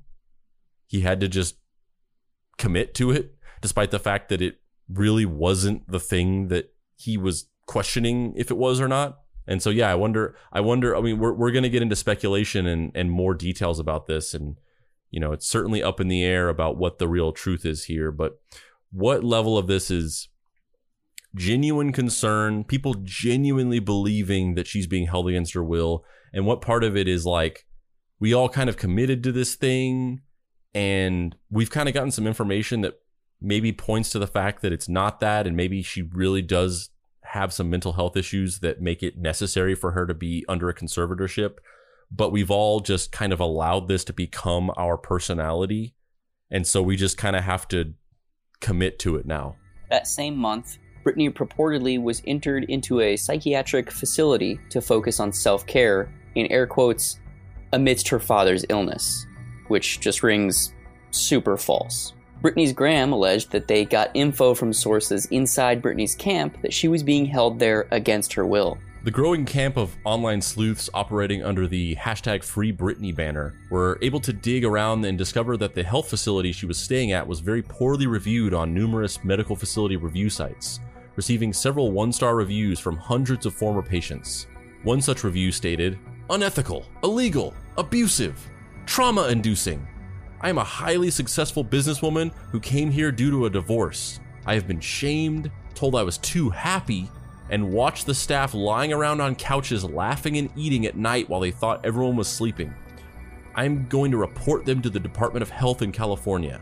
I, along with a friend I made here in similar circumstances, wish to shut this location down. The anonymous voicemail also claimed that Britney had secretly been in the facility since mid January, shortly after the domination residency was canceled, and not mid March like she had claimed in social media posts, going on to speculate that she might not even have written the post herself.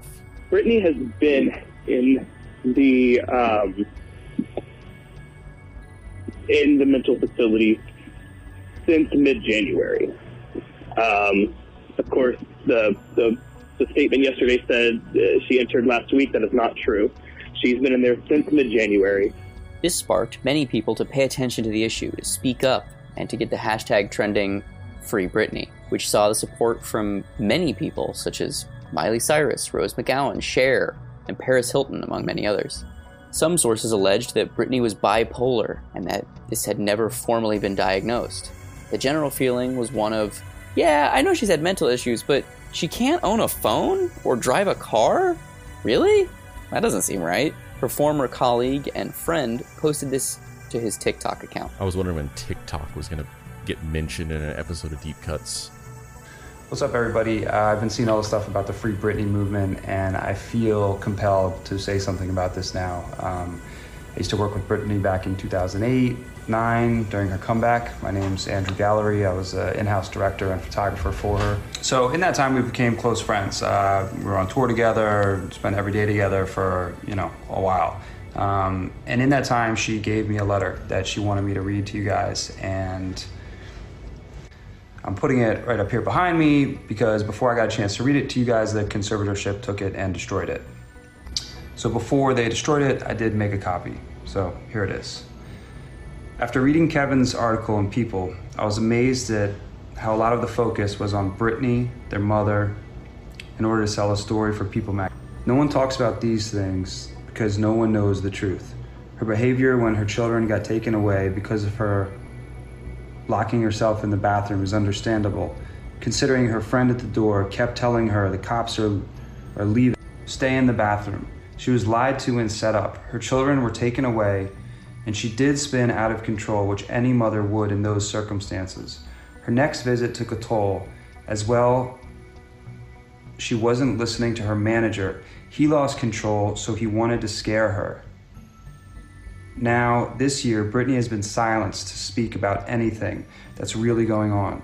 The people, the people controlling her life have made $3 million this year. If she speaks up, she is threatened. She would love for new eyes to see her situation, but if she brings it up, she's constantly threatened that the conservators will take her kids away. Uh, how long does this go on? As long as the people are getting paid and she has no rights, it could go on for a while. But basically, it's a guy say, saying, I have this letter, supposedly, that Britney wrote to me. Um, whether she did or didn't, who knows? On April 22nd, 2019, fans held a protest outside of the West Hollywood City Hall.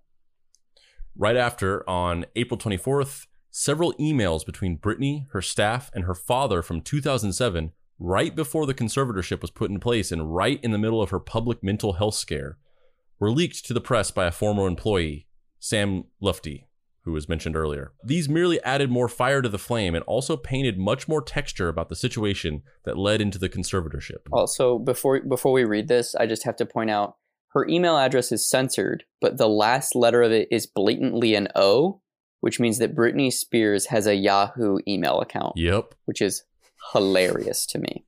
Father, I just received your letter. You talked a lot about love. I've had plenty of thoughts about everything in life lately, love included. I'm very angry and I probably got a little carried away telling you to go fuck a duck. But I do hate what has happened to me.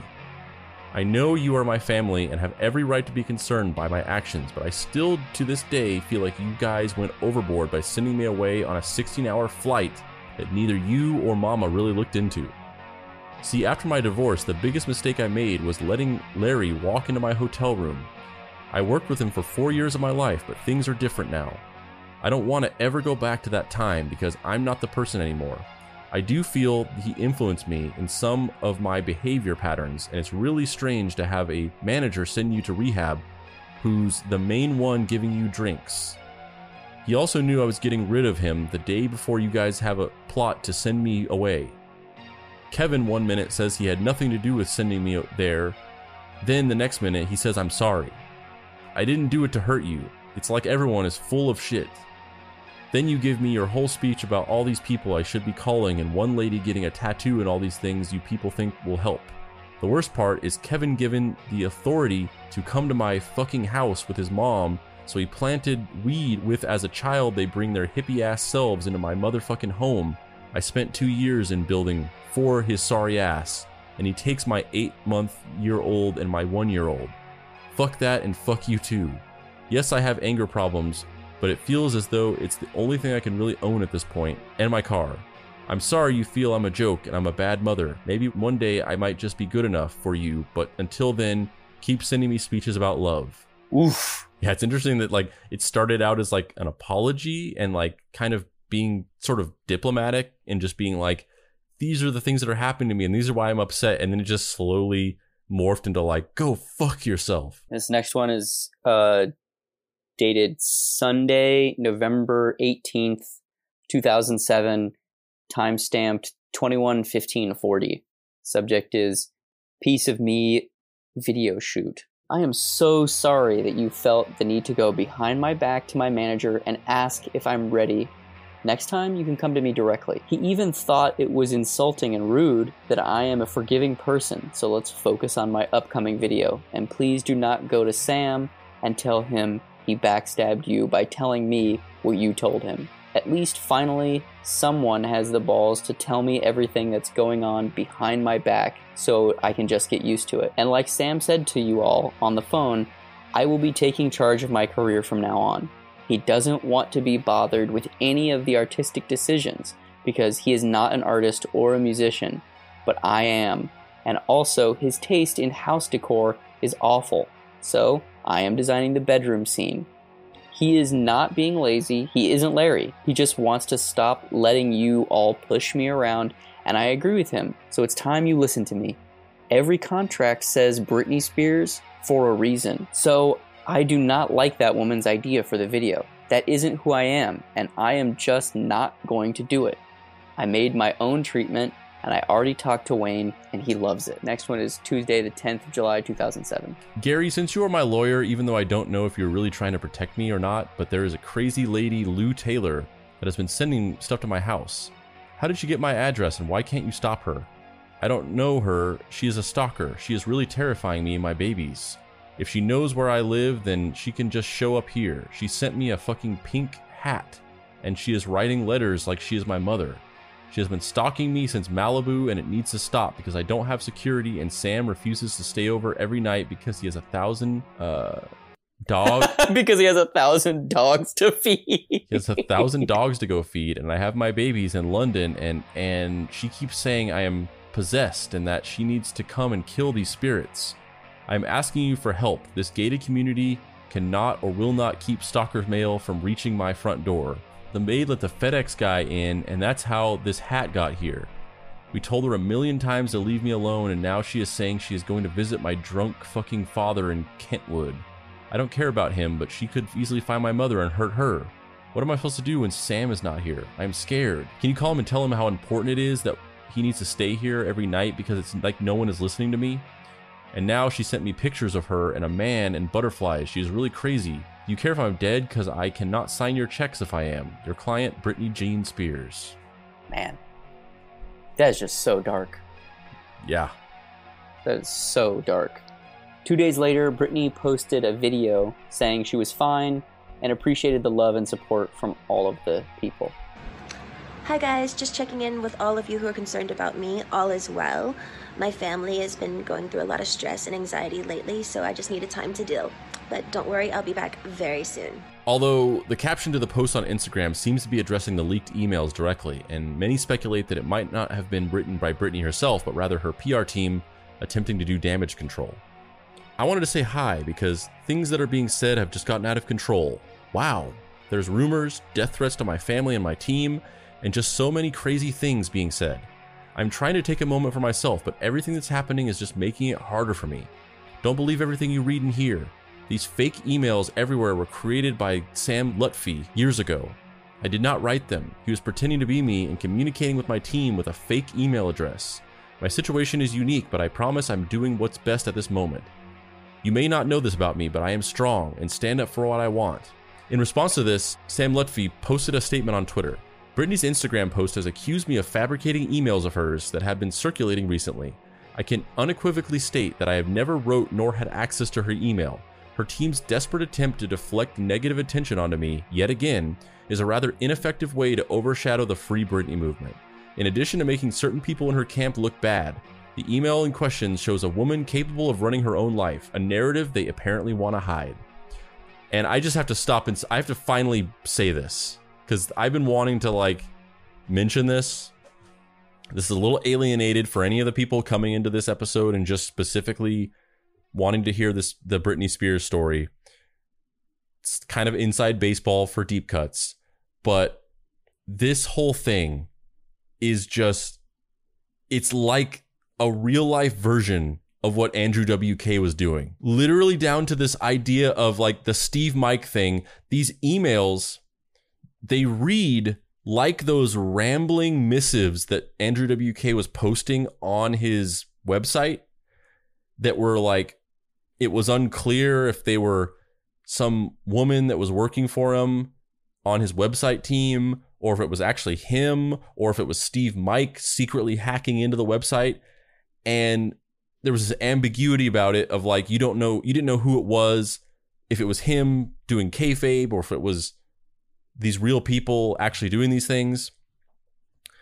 And it's the it's like the same thing. The the emails read like those. The fact that like she claims that this other guy actually wrote them and it wasn't her. The way that she said, "Don't believe these emails. They were written by another person who hacked my email and was pretending to be me," sounded exactly like that moment in the Andrew WK messages where he was like, "Don't believe this person. Steev Mike is some something I used to call myself, and now this person is trying to make you think it's me." It's so weird. Even even down to the like weird grammar and punctuation mistakes and typos. Yeah. Like It's exactly like that.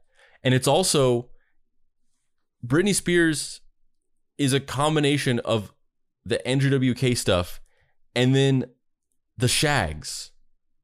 She is like this weird amalgamation of those two stories where her life is playing out like this weird performance art that Andrew WK was doing. But then also she may or may not basically be being, held prisoner for like a decade and forced to like do this music that she kind of doesn't seem like she wants to do anymore, at least in the form that they're kind of making her do it. And then also it's st- and then it loops back over to the Andrew WK thing of this idea of like somebody making music but being controlled and not being allowed to make the music that they want to make and being forced to make somebody else's vision of what music that they want her to make. It's uncanny the the the comparisons. For more, go listen to Deep Cuts, Andrew WK, and the Shaggs episodes. Whoa. Yep, check them out. If this if this story is fascinating to you, there's two stories that bear striking and uncanny resemblances to this one. Rumors that her father is keeping her drugged up swirl through the internet. A formal meeting was scheduled to hear both sides on the topic of the conservatorship on May 10th, 2019. Lynn Spears, who had become estranged from her daughter, attended the meeting with her. She lobbied to be not added to the conservatorship, but at least be made aware of what was happening with the conservatorship. Following the meeting, the courts declared that an investigation would be put forward. On September 3rd, 2019, Jamie Spears got into an altercation with Sean Preston, Britney's 13 year old son, where he became so irate that he knocked down a door, causing rumors of abuse to fly. Britney sent her two sons to live with K-Fed, and a three year restraining order was granted against Jamie. He would not be allowed to come within 250 feet of them. Currently, the conservatorship has been transferred from Jamie to Jodi Montgomery for one year due to Jamie's health issues. Who is Jodi Montgomery? Well, she had been hired previous to this as Britney's care manager, operating her day to day schedule when it comes to taking medications, budgeting expenses, planning your day, etc. She is also the co owner of the Pasadena based Pays Montgomery fiduciary firm and has been operating for decades, handling over $33 million in personal funds by third party trustees meaning she's essentially a professional conservatorship manager. So she's essentially like hiring Gordon Ramsay to come in and overhaul your restaurant, but for conservatorships, lending even further to the narrative that Britney's life is being run like a corporation. An unsubstantiated, unconfirmed if it's true or not, please keep the tinfoil hats firmly on the table in front of you screenshot of a text message from an anonymous source that has been floating around the internet in the free Britney sphere says about Montgomery. Jodi Montgomery has a history of coercion against clients and putting people into conservatorships against their will. Teresa Jandowski, alleged defendants with Robert Risley, acted for their own profit and damage to the victims. In 2016, she signed papers while being unable to see them properly. Jodi Pays Montgomery, without her consent, was named as an attorney at will, executor at will, and an agent for healthcare directive. She changed cities to get away from Montgomery. After Jandowski revoked Montgomery's services, Montgomery filed for conservatorship in 2017. However, this decision for him to step down temporarily was put into motion right before the court investigation was set to commence, leading many to believe that, rather than the cited health issues, Jamie strategically stepped down so that his abuse allegations would not damage the validity of the conservatorship in the eyes of the court. Which makes sense because it would seem that he might have stepped down in January at the height of his health crisis if that were actually the case. This all feeds into a larger narrative belief held by the Free Britney movement that this conservatorship is essentially a business model. Britney is run by a board of directors headed by her father. She is commodified and monetized, and everyone involved takes a salary. Through this conservatorship, the Britney camp has found a way to turn a human being into the purest definition of a product, something they literally control, a resource to exploit endlessly until the mine eventually dries up. In this version of the story, Jamie stepping down was like a disgraced CEO relenting control of his company to a less controversial figure so that he can recede into the shadows and continue milking profit through back channels. After all, the conservator charged with assuming control was hired by Jamie and ostensibly works for him. Somebody who we haven't mentioned thus far is Britney Spears' business manager, Lou Taylor. There is a lot of stuff on the internet about how she is the one secretly controlling the situation, that she was the one that convinced Jamie Spears that he should file for the conservatorship, that she's the puppeteer pulling all these strings. There's even a theory that she started out as Britney Spears' superfan stalker who spent several years of her life following Britney, slowly ingratiating herself into her life until she was able to finally become her manager. And she mentions it in that email that we read earlier, kind of referencing this stalker person named Lou Taylor. In March of 2020, Lou Taylor even ended up suing a Free Britney movement member for spreading several pieces of libel and slander about her online, and they settled out of court for an undisclosed amount in March. However, other than that brief description, we will not go into that aspect because there's honestly no legitimate or substantial evidence to back up any of this, and the whole thing just distinctly feels like baseless conspiracy theory, and we do not want to amplify misinformation. We're only mentioning it so the hardcore hashtag Free Britney heads know we actually did our research and didn't just overlook this aspect. Most recently, the Free Britney conspiracy has gained more credence when, after posting an Instagram post where someone commented, If you need help, post flowers. And then the next post, Britney posted flowers. Then in the comment thread on that post, someone commented, Britney, if you're being held against your will, wear yellow in the next video. And then she posted this. So this is just her wearing a yellow top, walking back and forth, that she keeps walking in and out of the camera like uh, composition. It is so strange. Why does she keep just walking in and out? Like it's like a minute and a half of her just like walking in, smiling, walking off, walking in, smiling, walking off, like, over and over again. It's so weird. It's it's very eerie. Like the the the imagery used in these some of these videos and the way that she acts and like that, like Poppy couldn't make this shit up. It it feels like that. It feels like this purposely constructed, purposely kind of eerie and and like hinting at something darker type video content that we that we see from you know somebody like Poppy, somebody who's doing this like weird performance art, like narrative based persona content. There's there's definitely something going on there. Like I can't imagine Britney Spears unironically doing that and not realizing how kind of eerie and strange it is. She's going off camera and coming on camera like doing the same weird affected pose and like facial expression almost like she was trying to get it was there like multiple takes where she's trying to get that one entrance but then they just put them all into the video so it has this weird eerie hypnotic almost lynchian vibe to it where she keeps going off camera coming back on camera doing the same repetitive like flip of her hair and smile. And it's so strange. And her her behavior in her general in her videos in general is strange. Um i we'll watch we'll watch a, a, a video that i put in here after the ad break but the way that she acts in videos i mean it feels like she's being held against her will because because like Britney Spears is somebody who has been on stage, has been on in in front of a camera, has been in the limelight, has been performing for crowds and audiences for her entire life. And yet in her videos where she talks and addresses the camera that she posts on Instagram and stuff like that, she's like nervously rocking back and forth and she seems like a little kid who has stage fright. Yeah, no, I agree. And all it's and it, it just gets creepier as she gets older too, because her facial mannerisms are all built around these kind of like coquettish, cutesy little girl mannerisms. Her voice, her voice, and her vocal fry. Her like the real Britney Spears doesn't talk like how she talks in interviews and stuff, where she's kind of like got the back of the voice thing, like that like little girl voice, the like sexy baby voice That's not what she actually sounds like, but that's the personas, the sexy baby thing. And it just gets weirder and weirder as she gets older.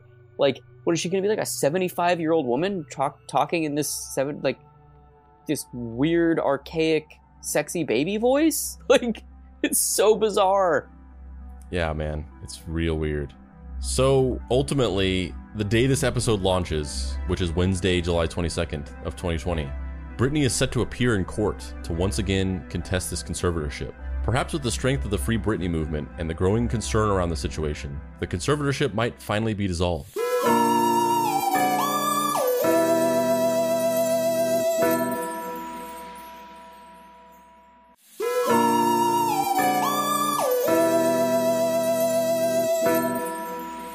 Act three, us talking about stuff for a little while. Yeah, I wanted I wanted to quickly show you this video. There's there's a lot of videos like this. Um but kind of apropos of nothing. This doesn't really this doesn't lend itself to the conspiracy or really have any significance to anything other than just being really odd. But a few months ago, and I remember when this happened, Britney Spears like burned her personal gym down on accident. and this was like this was like during the pandemic. Like this is this is since we've all been quarantining. Um I guess she accidentally burned her gym down. So she posted a video on social media talking about this. I, I, guess it's like it's. I guess she did like workout videos or like short videos where she's like, "This is a this is a workout I do to work out my abs or whatever." But then like she had to explain why she was no longer doing them in her personal gym, and she had to basically explain that she burned it down. And this is the video. Hi guys, I'm in my gym right now. I haven't been in here for like six months because I burnt my gym down, unfortunately. Um, I had two candles and yeah, one thing led to another and I burned it down. So I'm in here and I only have two pieces of equipment left and I'm gonna show you guys what I do during this. She looks like she is being held at gunpoint. Her body language, where she, she's like rocking back and forth nervously. You can like you can even hear it in her voice at one point where she's kind of like, "I'm gonna show you," because like you can tell internally she's like realizing that she sounds stupid because she burned her gym down and like she feels ashamed of that and like you can feel it in her voice that she's just like I, I don't Yeah, want to be talking about this. Yeah, she has like a tremble in her voice. I don't know, man. And a I lot guess- and a lot of her videos are like that, where she's doing that rocking back and forth thing. She's got a she's got a tremble in her voice, like she's like choking back tears or choking back like embarrassment or something. I guess that leads us to the big question, Andrew Price. Do you think Britney Spears is actually being held against her will? I th- I I think it's some I think it's somewhere in the middle. I don't Damn you! Damn you! That is literally what I was gonna say. Damn you! Yeah. Why are we the same person? I don't I don't think that I don't think that it's the full on conspiracy of like, you know, her her her her business manager who was like a stalker that somehow like ingratiated herself into the family and somehow became her business manager and her father and this woman all conspired to like enslave her basically and then turn her into like a a a a resource to be milked for profit and controlled like an asset of a corporation. Um and that she's like slipping in all these coded messages into things. But i also don't think that it's fully just like she's having severe mental health issues and her family is just genuinely trying to help her and be it's all being misconstrued by the public. Um because i because I, I i i kind of i i gotta believe that they'd be a little bit more transparent about it if it was just genuinely that. Um maybe not at first as they tried to like have their personal privacy but at the point where you're getting accused on the internet of like like turning your daughter into a weird slave like i would i would come out and clarify some shit.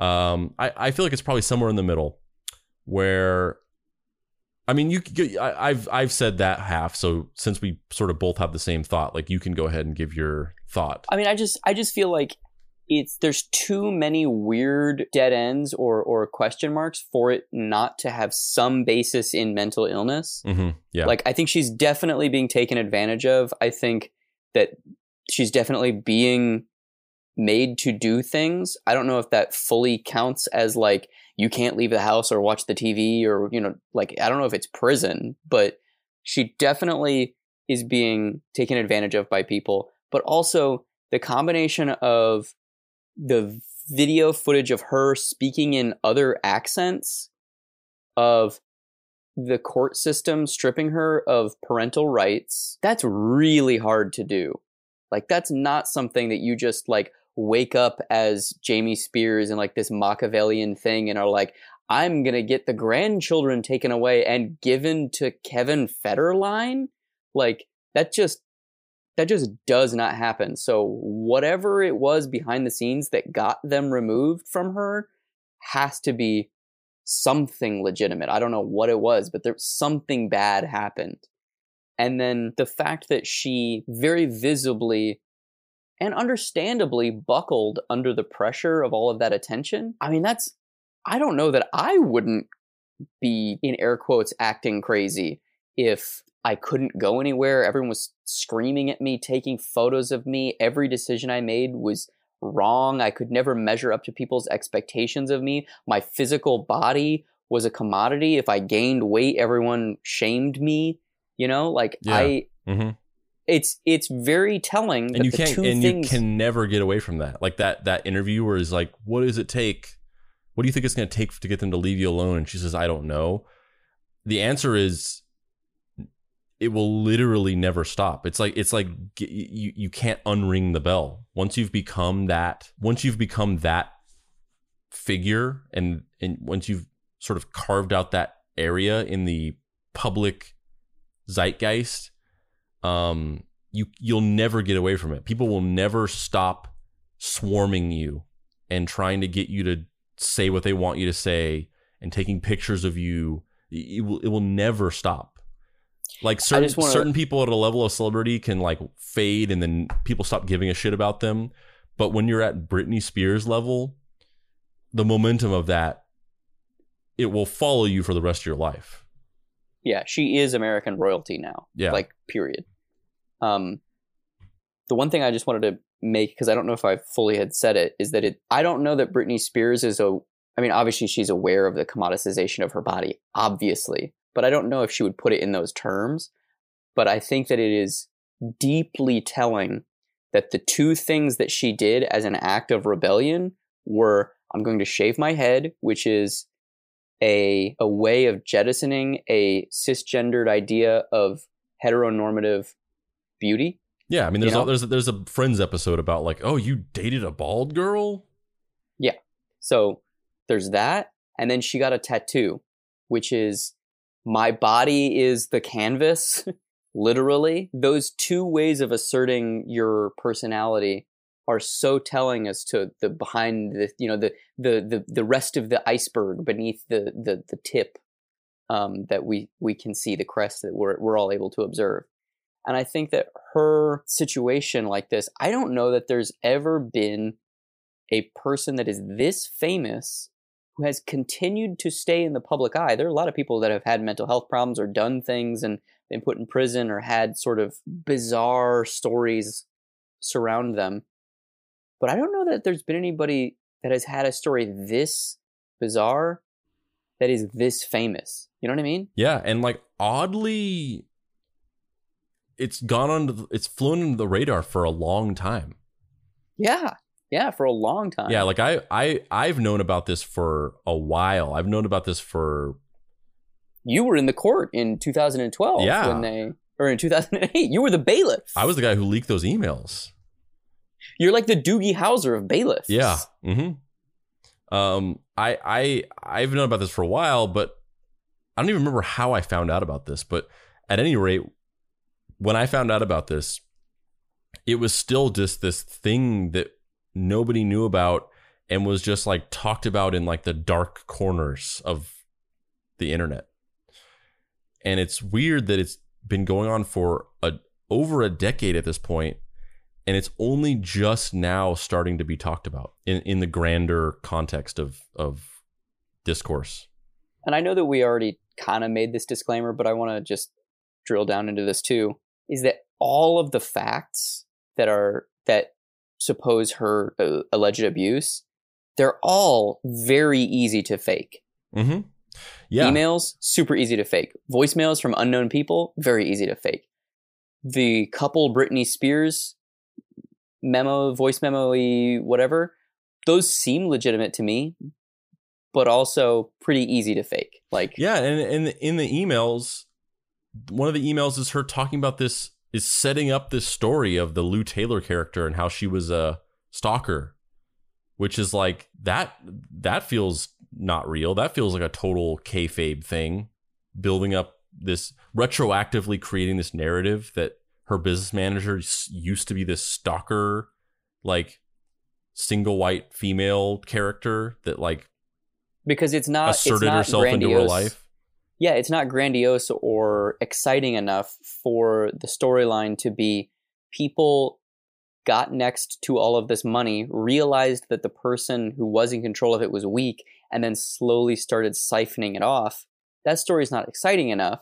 We want the daytime soap opera version of the story, which is evil stalker ingratiates itself into the family and abuses the system at every conceivable level yeah, like I said, it parts parts of this just ring super false, or the narratives that are put forward are just so so easily fabricated that I just can't really believe that it's true. But then there's also other parts of it, which is the telling, you know, the perfect mark of a good conspiracy theory is it it holds up just enough, but also has just enough weak spots that you can kind of like skirt the details of. Um, yeah, it's it's it's fascinating, and I I I I think the really the the end for me, the like takeaway from this for me is that we all failed Britney Spears. Like not not not even who gives a shit about the conservatorship or any of the money or any of this stuff, but we as a culture took her and just completely wrecked her life, exploited her for our various titillation, fetishization, emotional needs, whatever they were, and we turn to this person who may or may not have mental health issues into like a full on product. Like it's it's it's really really yeah and then uh, and then the moment and then the moment that she stopped fitting into the template of what we expected then we were like you're fucking crazy. You've lost your mind. You're having a meltdown. Like whoa she shaved her head. Like she's fucking nuts everybody there there was a there was um I'm not 100% sure I want to fuck her if she doesn't have long blonde hair. What does this mean for me? yeah peter peter bogdanovich ta- tells a story about um after after he had made his first three movies which were highly successful um and then he had the affair with Cybill, Cybill Shepherd and left his wife for her and up until this point he was kind of a wonderkind. It was like oh this this young director comes out of nowhere and he makes these three you know hits in a row. Yeah he made he made uh last picture show what's up doc and paper moon which were all highly successful. He leaves his wife for Cybill Shepherd who was the star of last picture show. Um the only reason why she wasn't in his follow-up film after that paper moon is because his wife had this rule that she wasn't allowed to be on set. And um but then they but then he left her and they started you know just fully be together. They would go out in public together. They moved in together. And he put out another movie with her. It was a flop.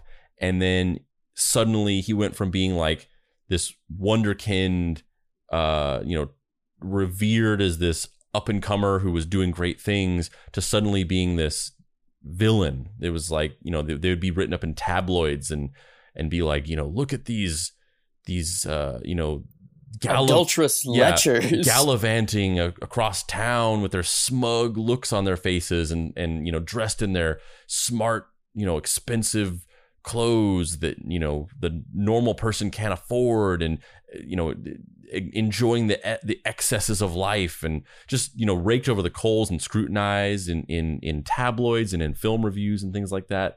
And um uh, you know according to according to him you know no no no you, you can't know if something like this is true or just like a story that he's made up. But according to him Clark Gable called him one day and was like Peter, you you have to stop showing the world that you're happy. People hate happy people. And and Peter was just like, I, I thought people loved a lover. They loved a, uh, like the happiness. And he's like, no, people hate happy people. They'll do whatever they can to destroy them. And that's what it, that's that's the thing. It's like this weird cycle relationship that we have with celebrities where we love to see the underdog rise to fame and power and glory. We love to see somebody that feels like they're us achieving the ultimate validation of existence.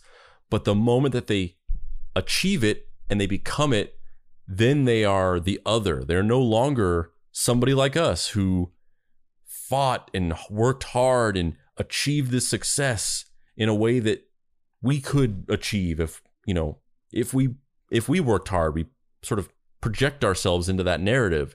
But the moment that they achieve it then they aren't us anymore. They are the other person. They are the rich successful person that we can't be because at the end of the day when we've sort of taken ourselves out of that projection we aren't that.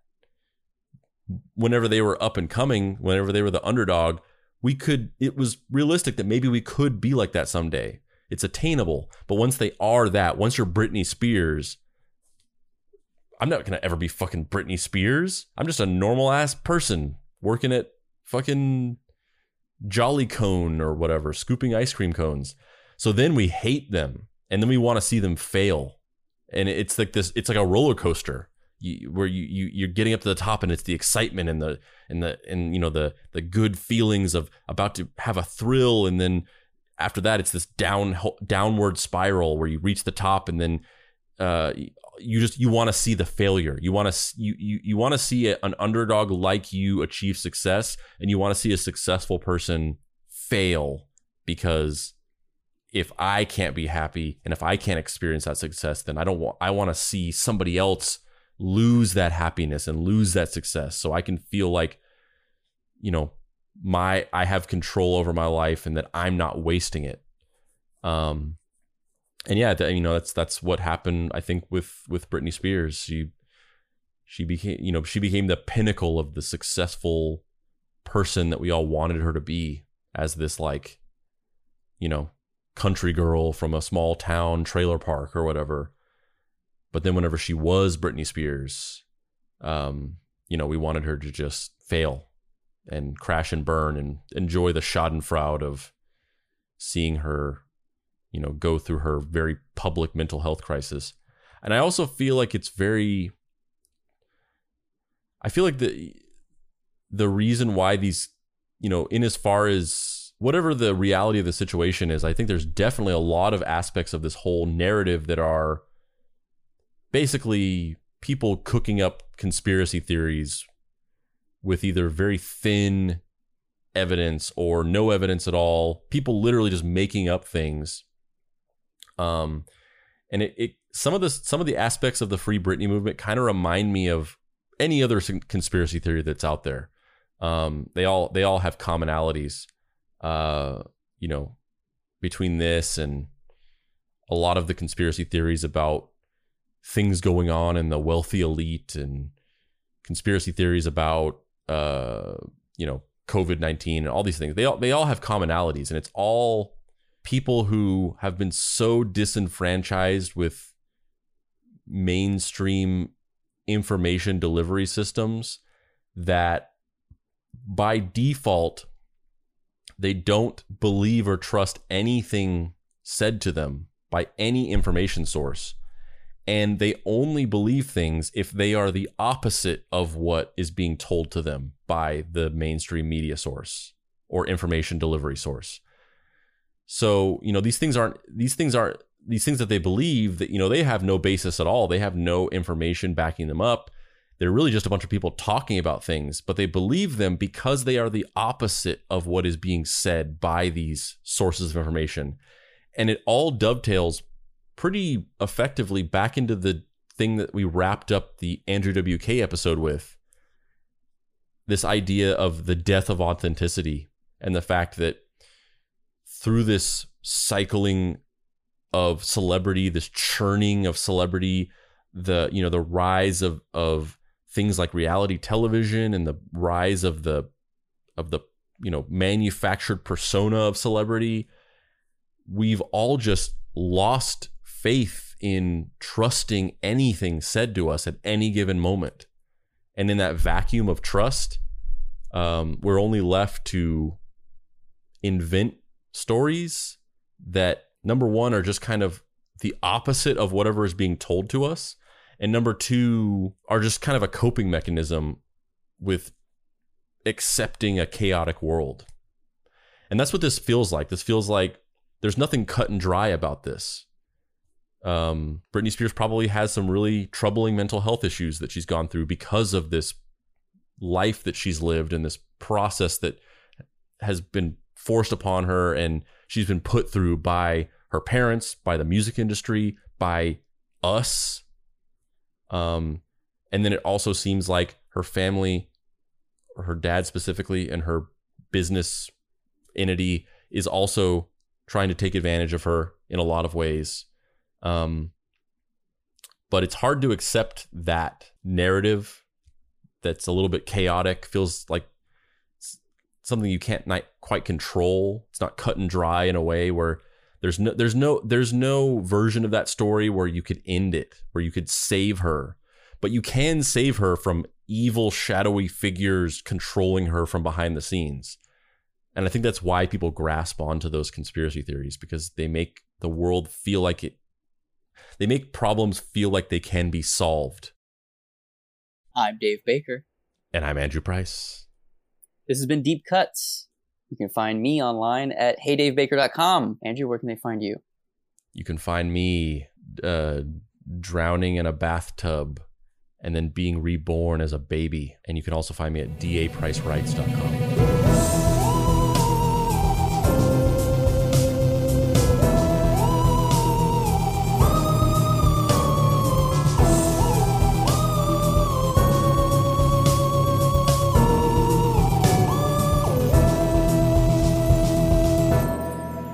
Cuts is a production by Boy Genius Media. If you'd like to find this show and others like it, please visit boygeniusmedia.com or deepcutspod.com. If you want to join in on post episode discussions, please join the Deep Cuts Podcast Facebook group. Finally, subscribe to our YouTube channel for additional video content.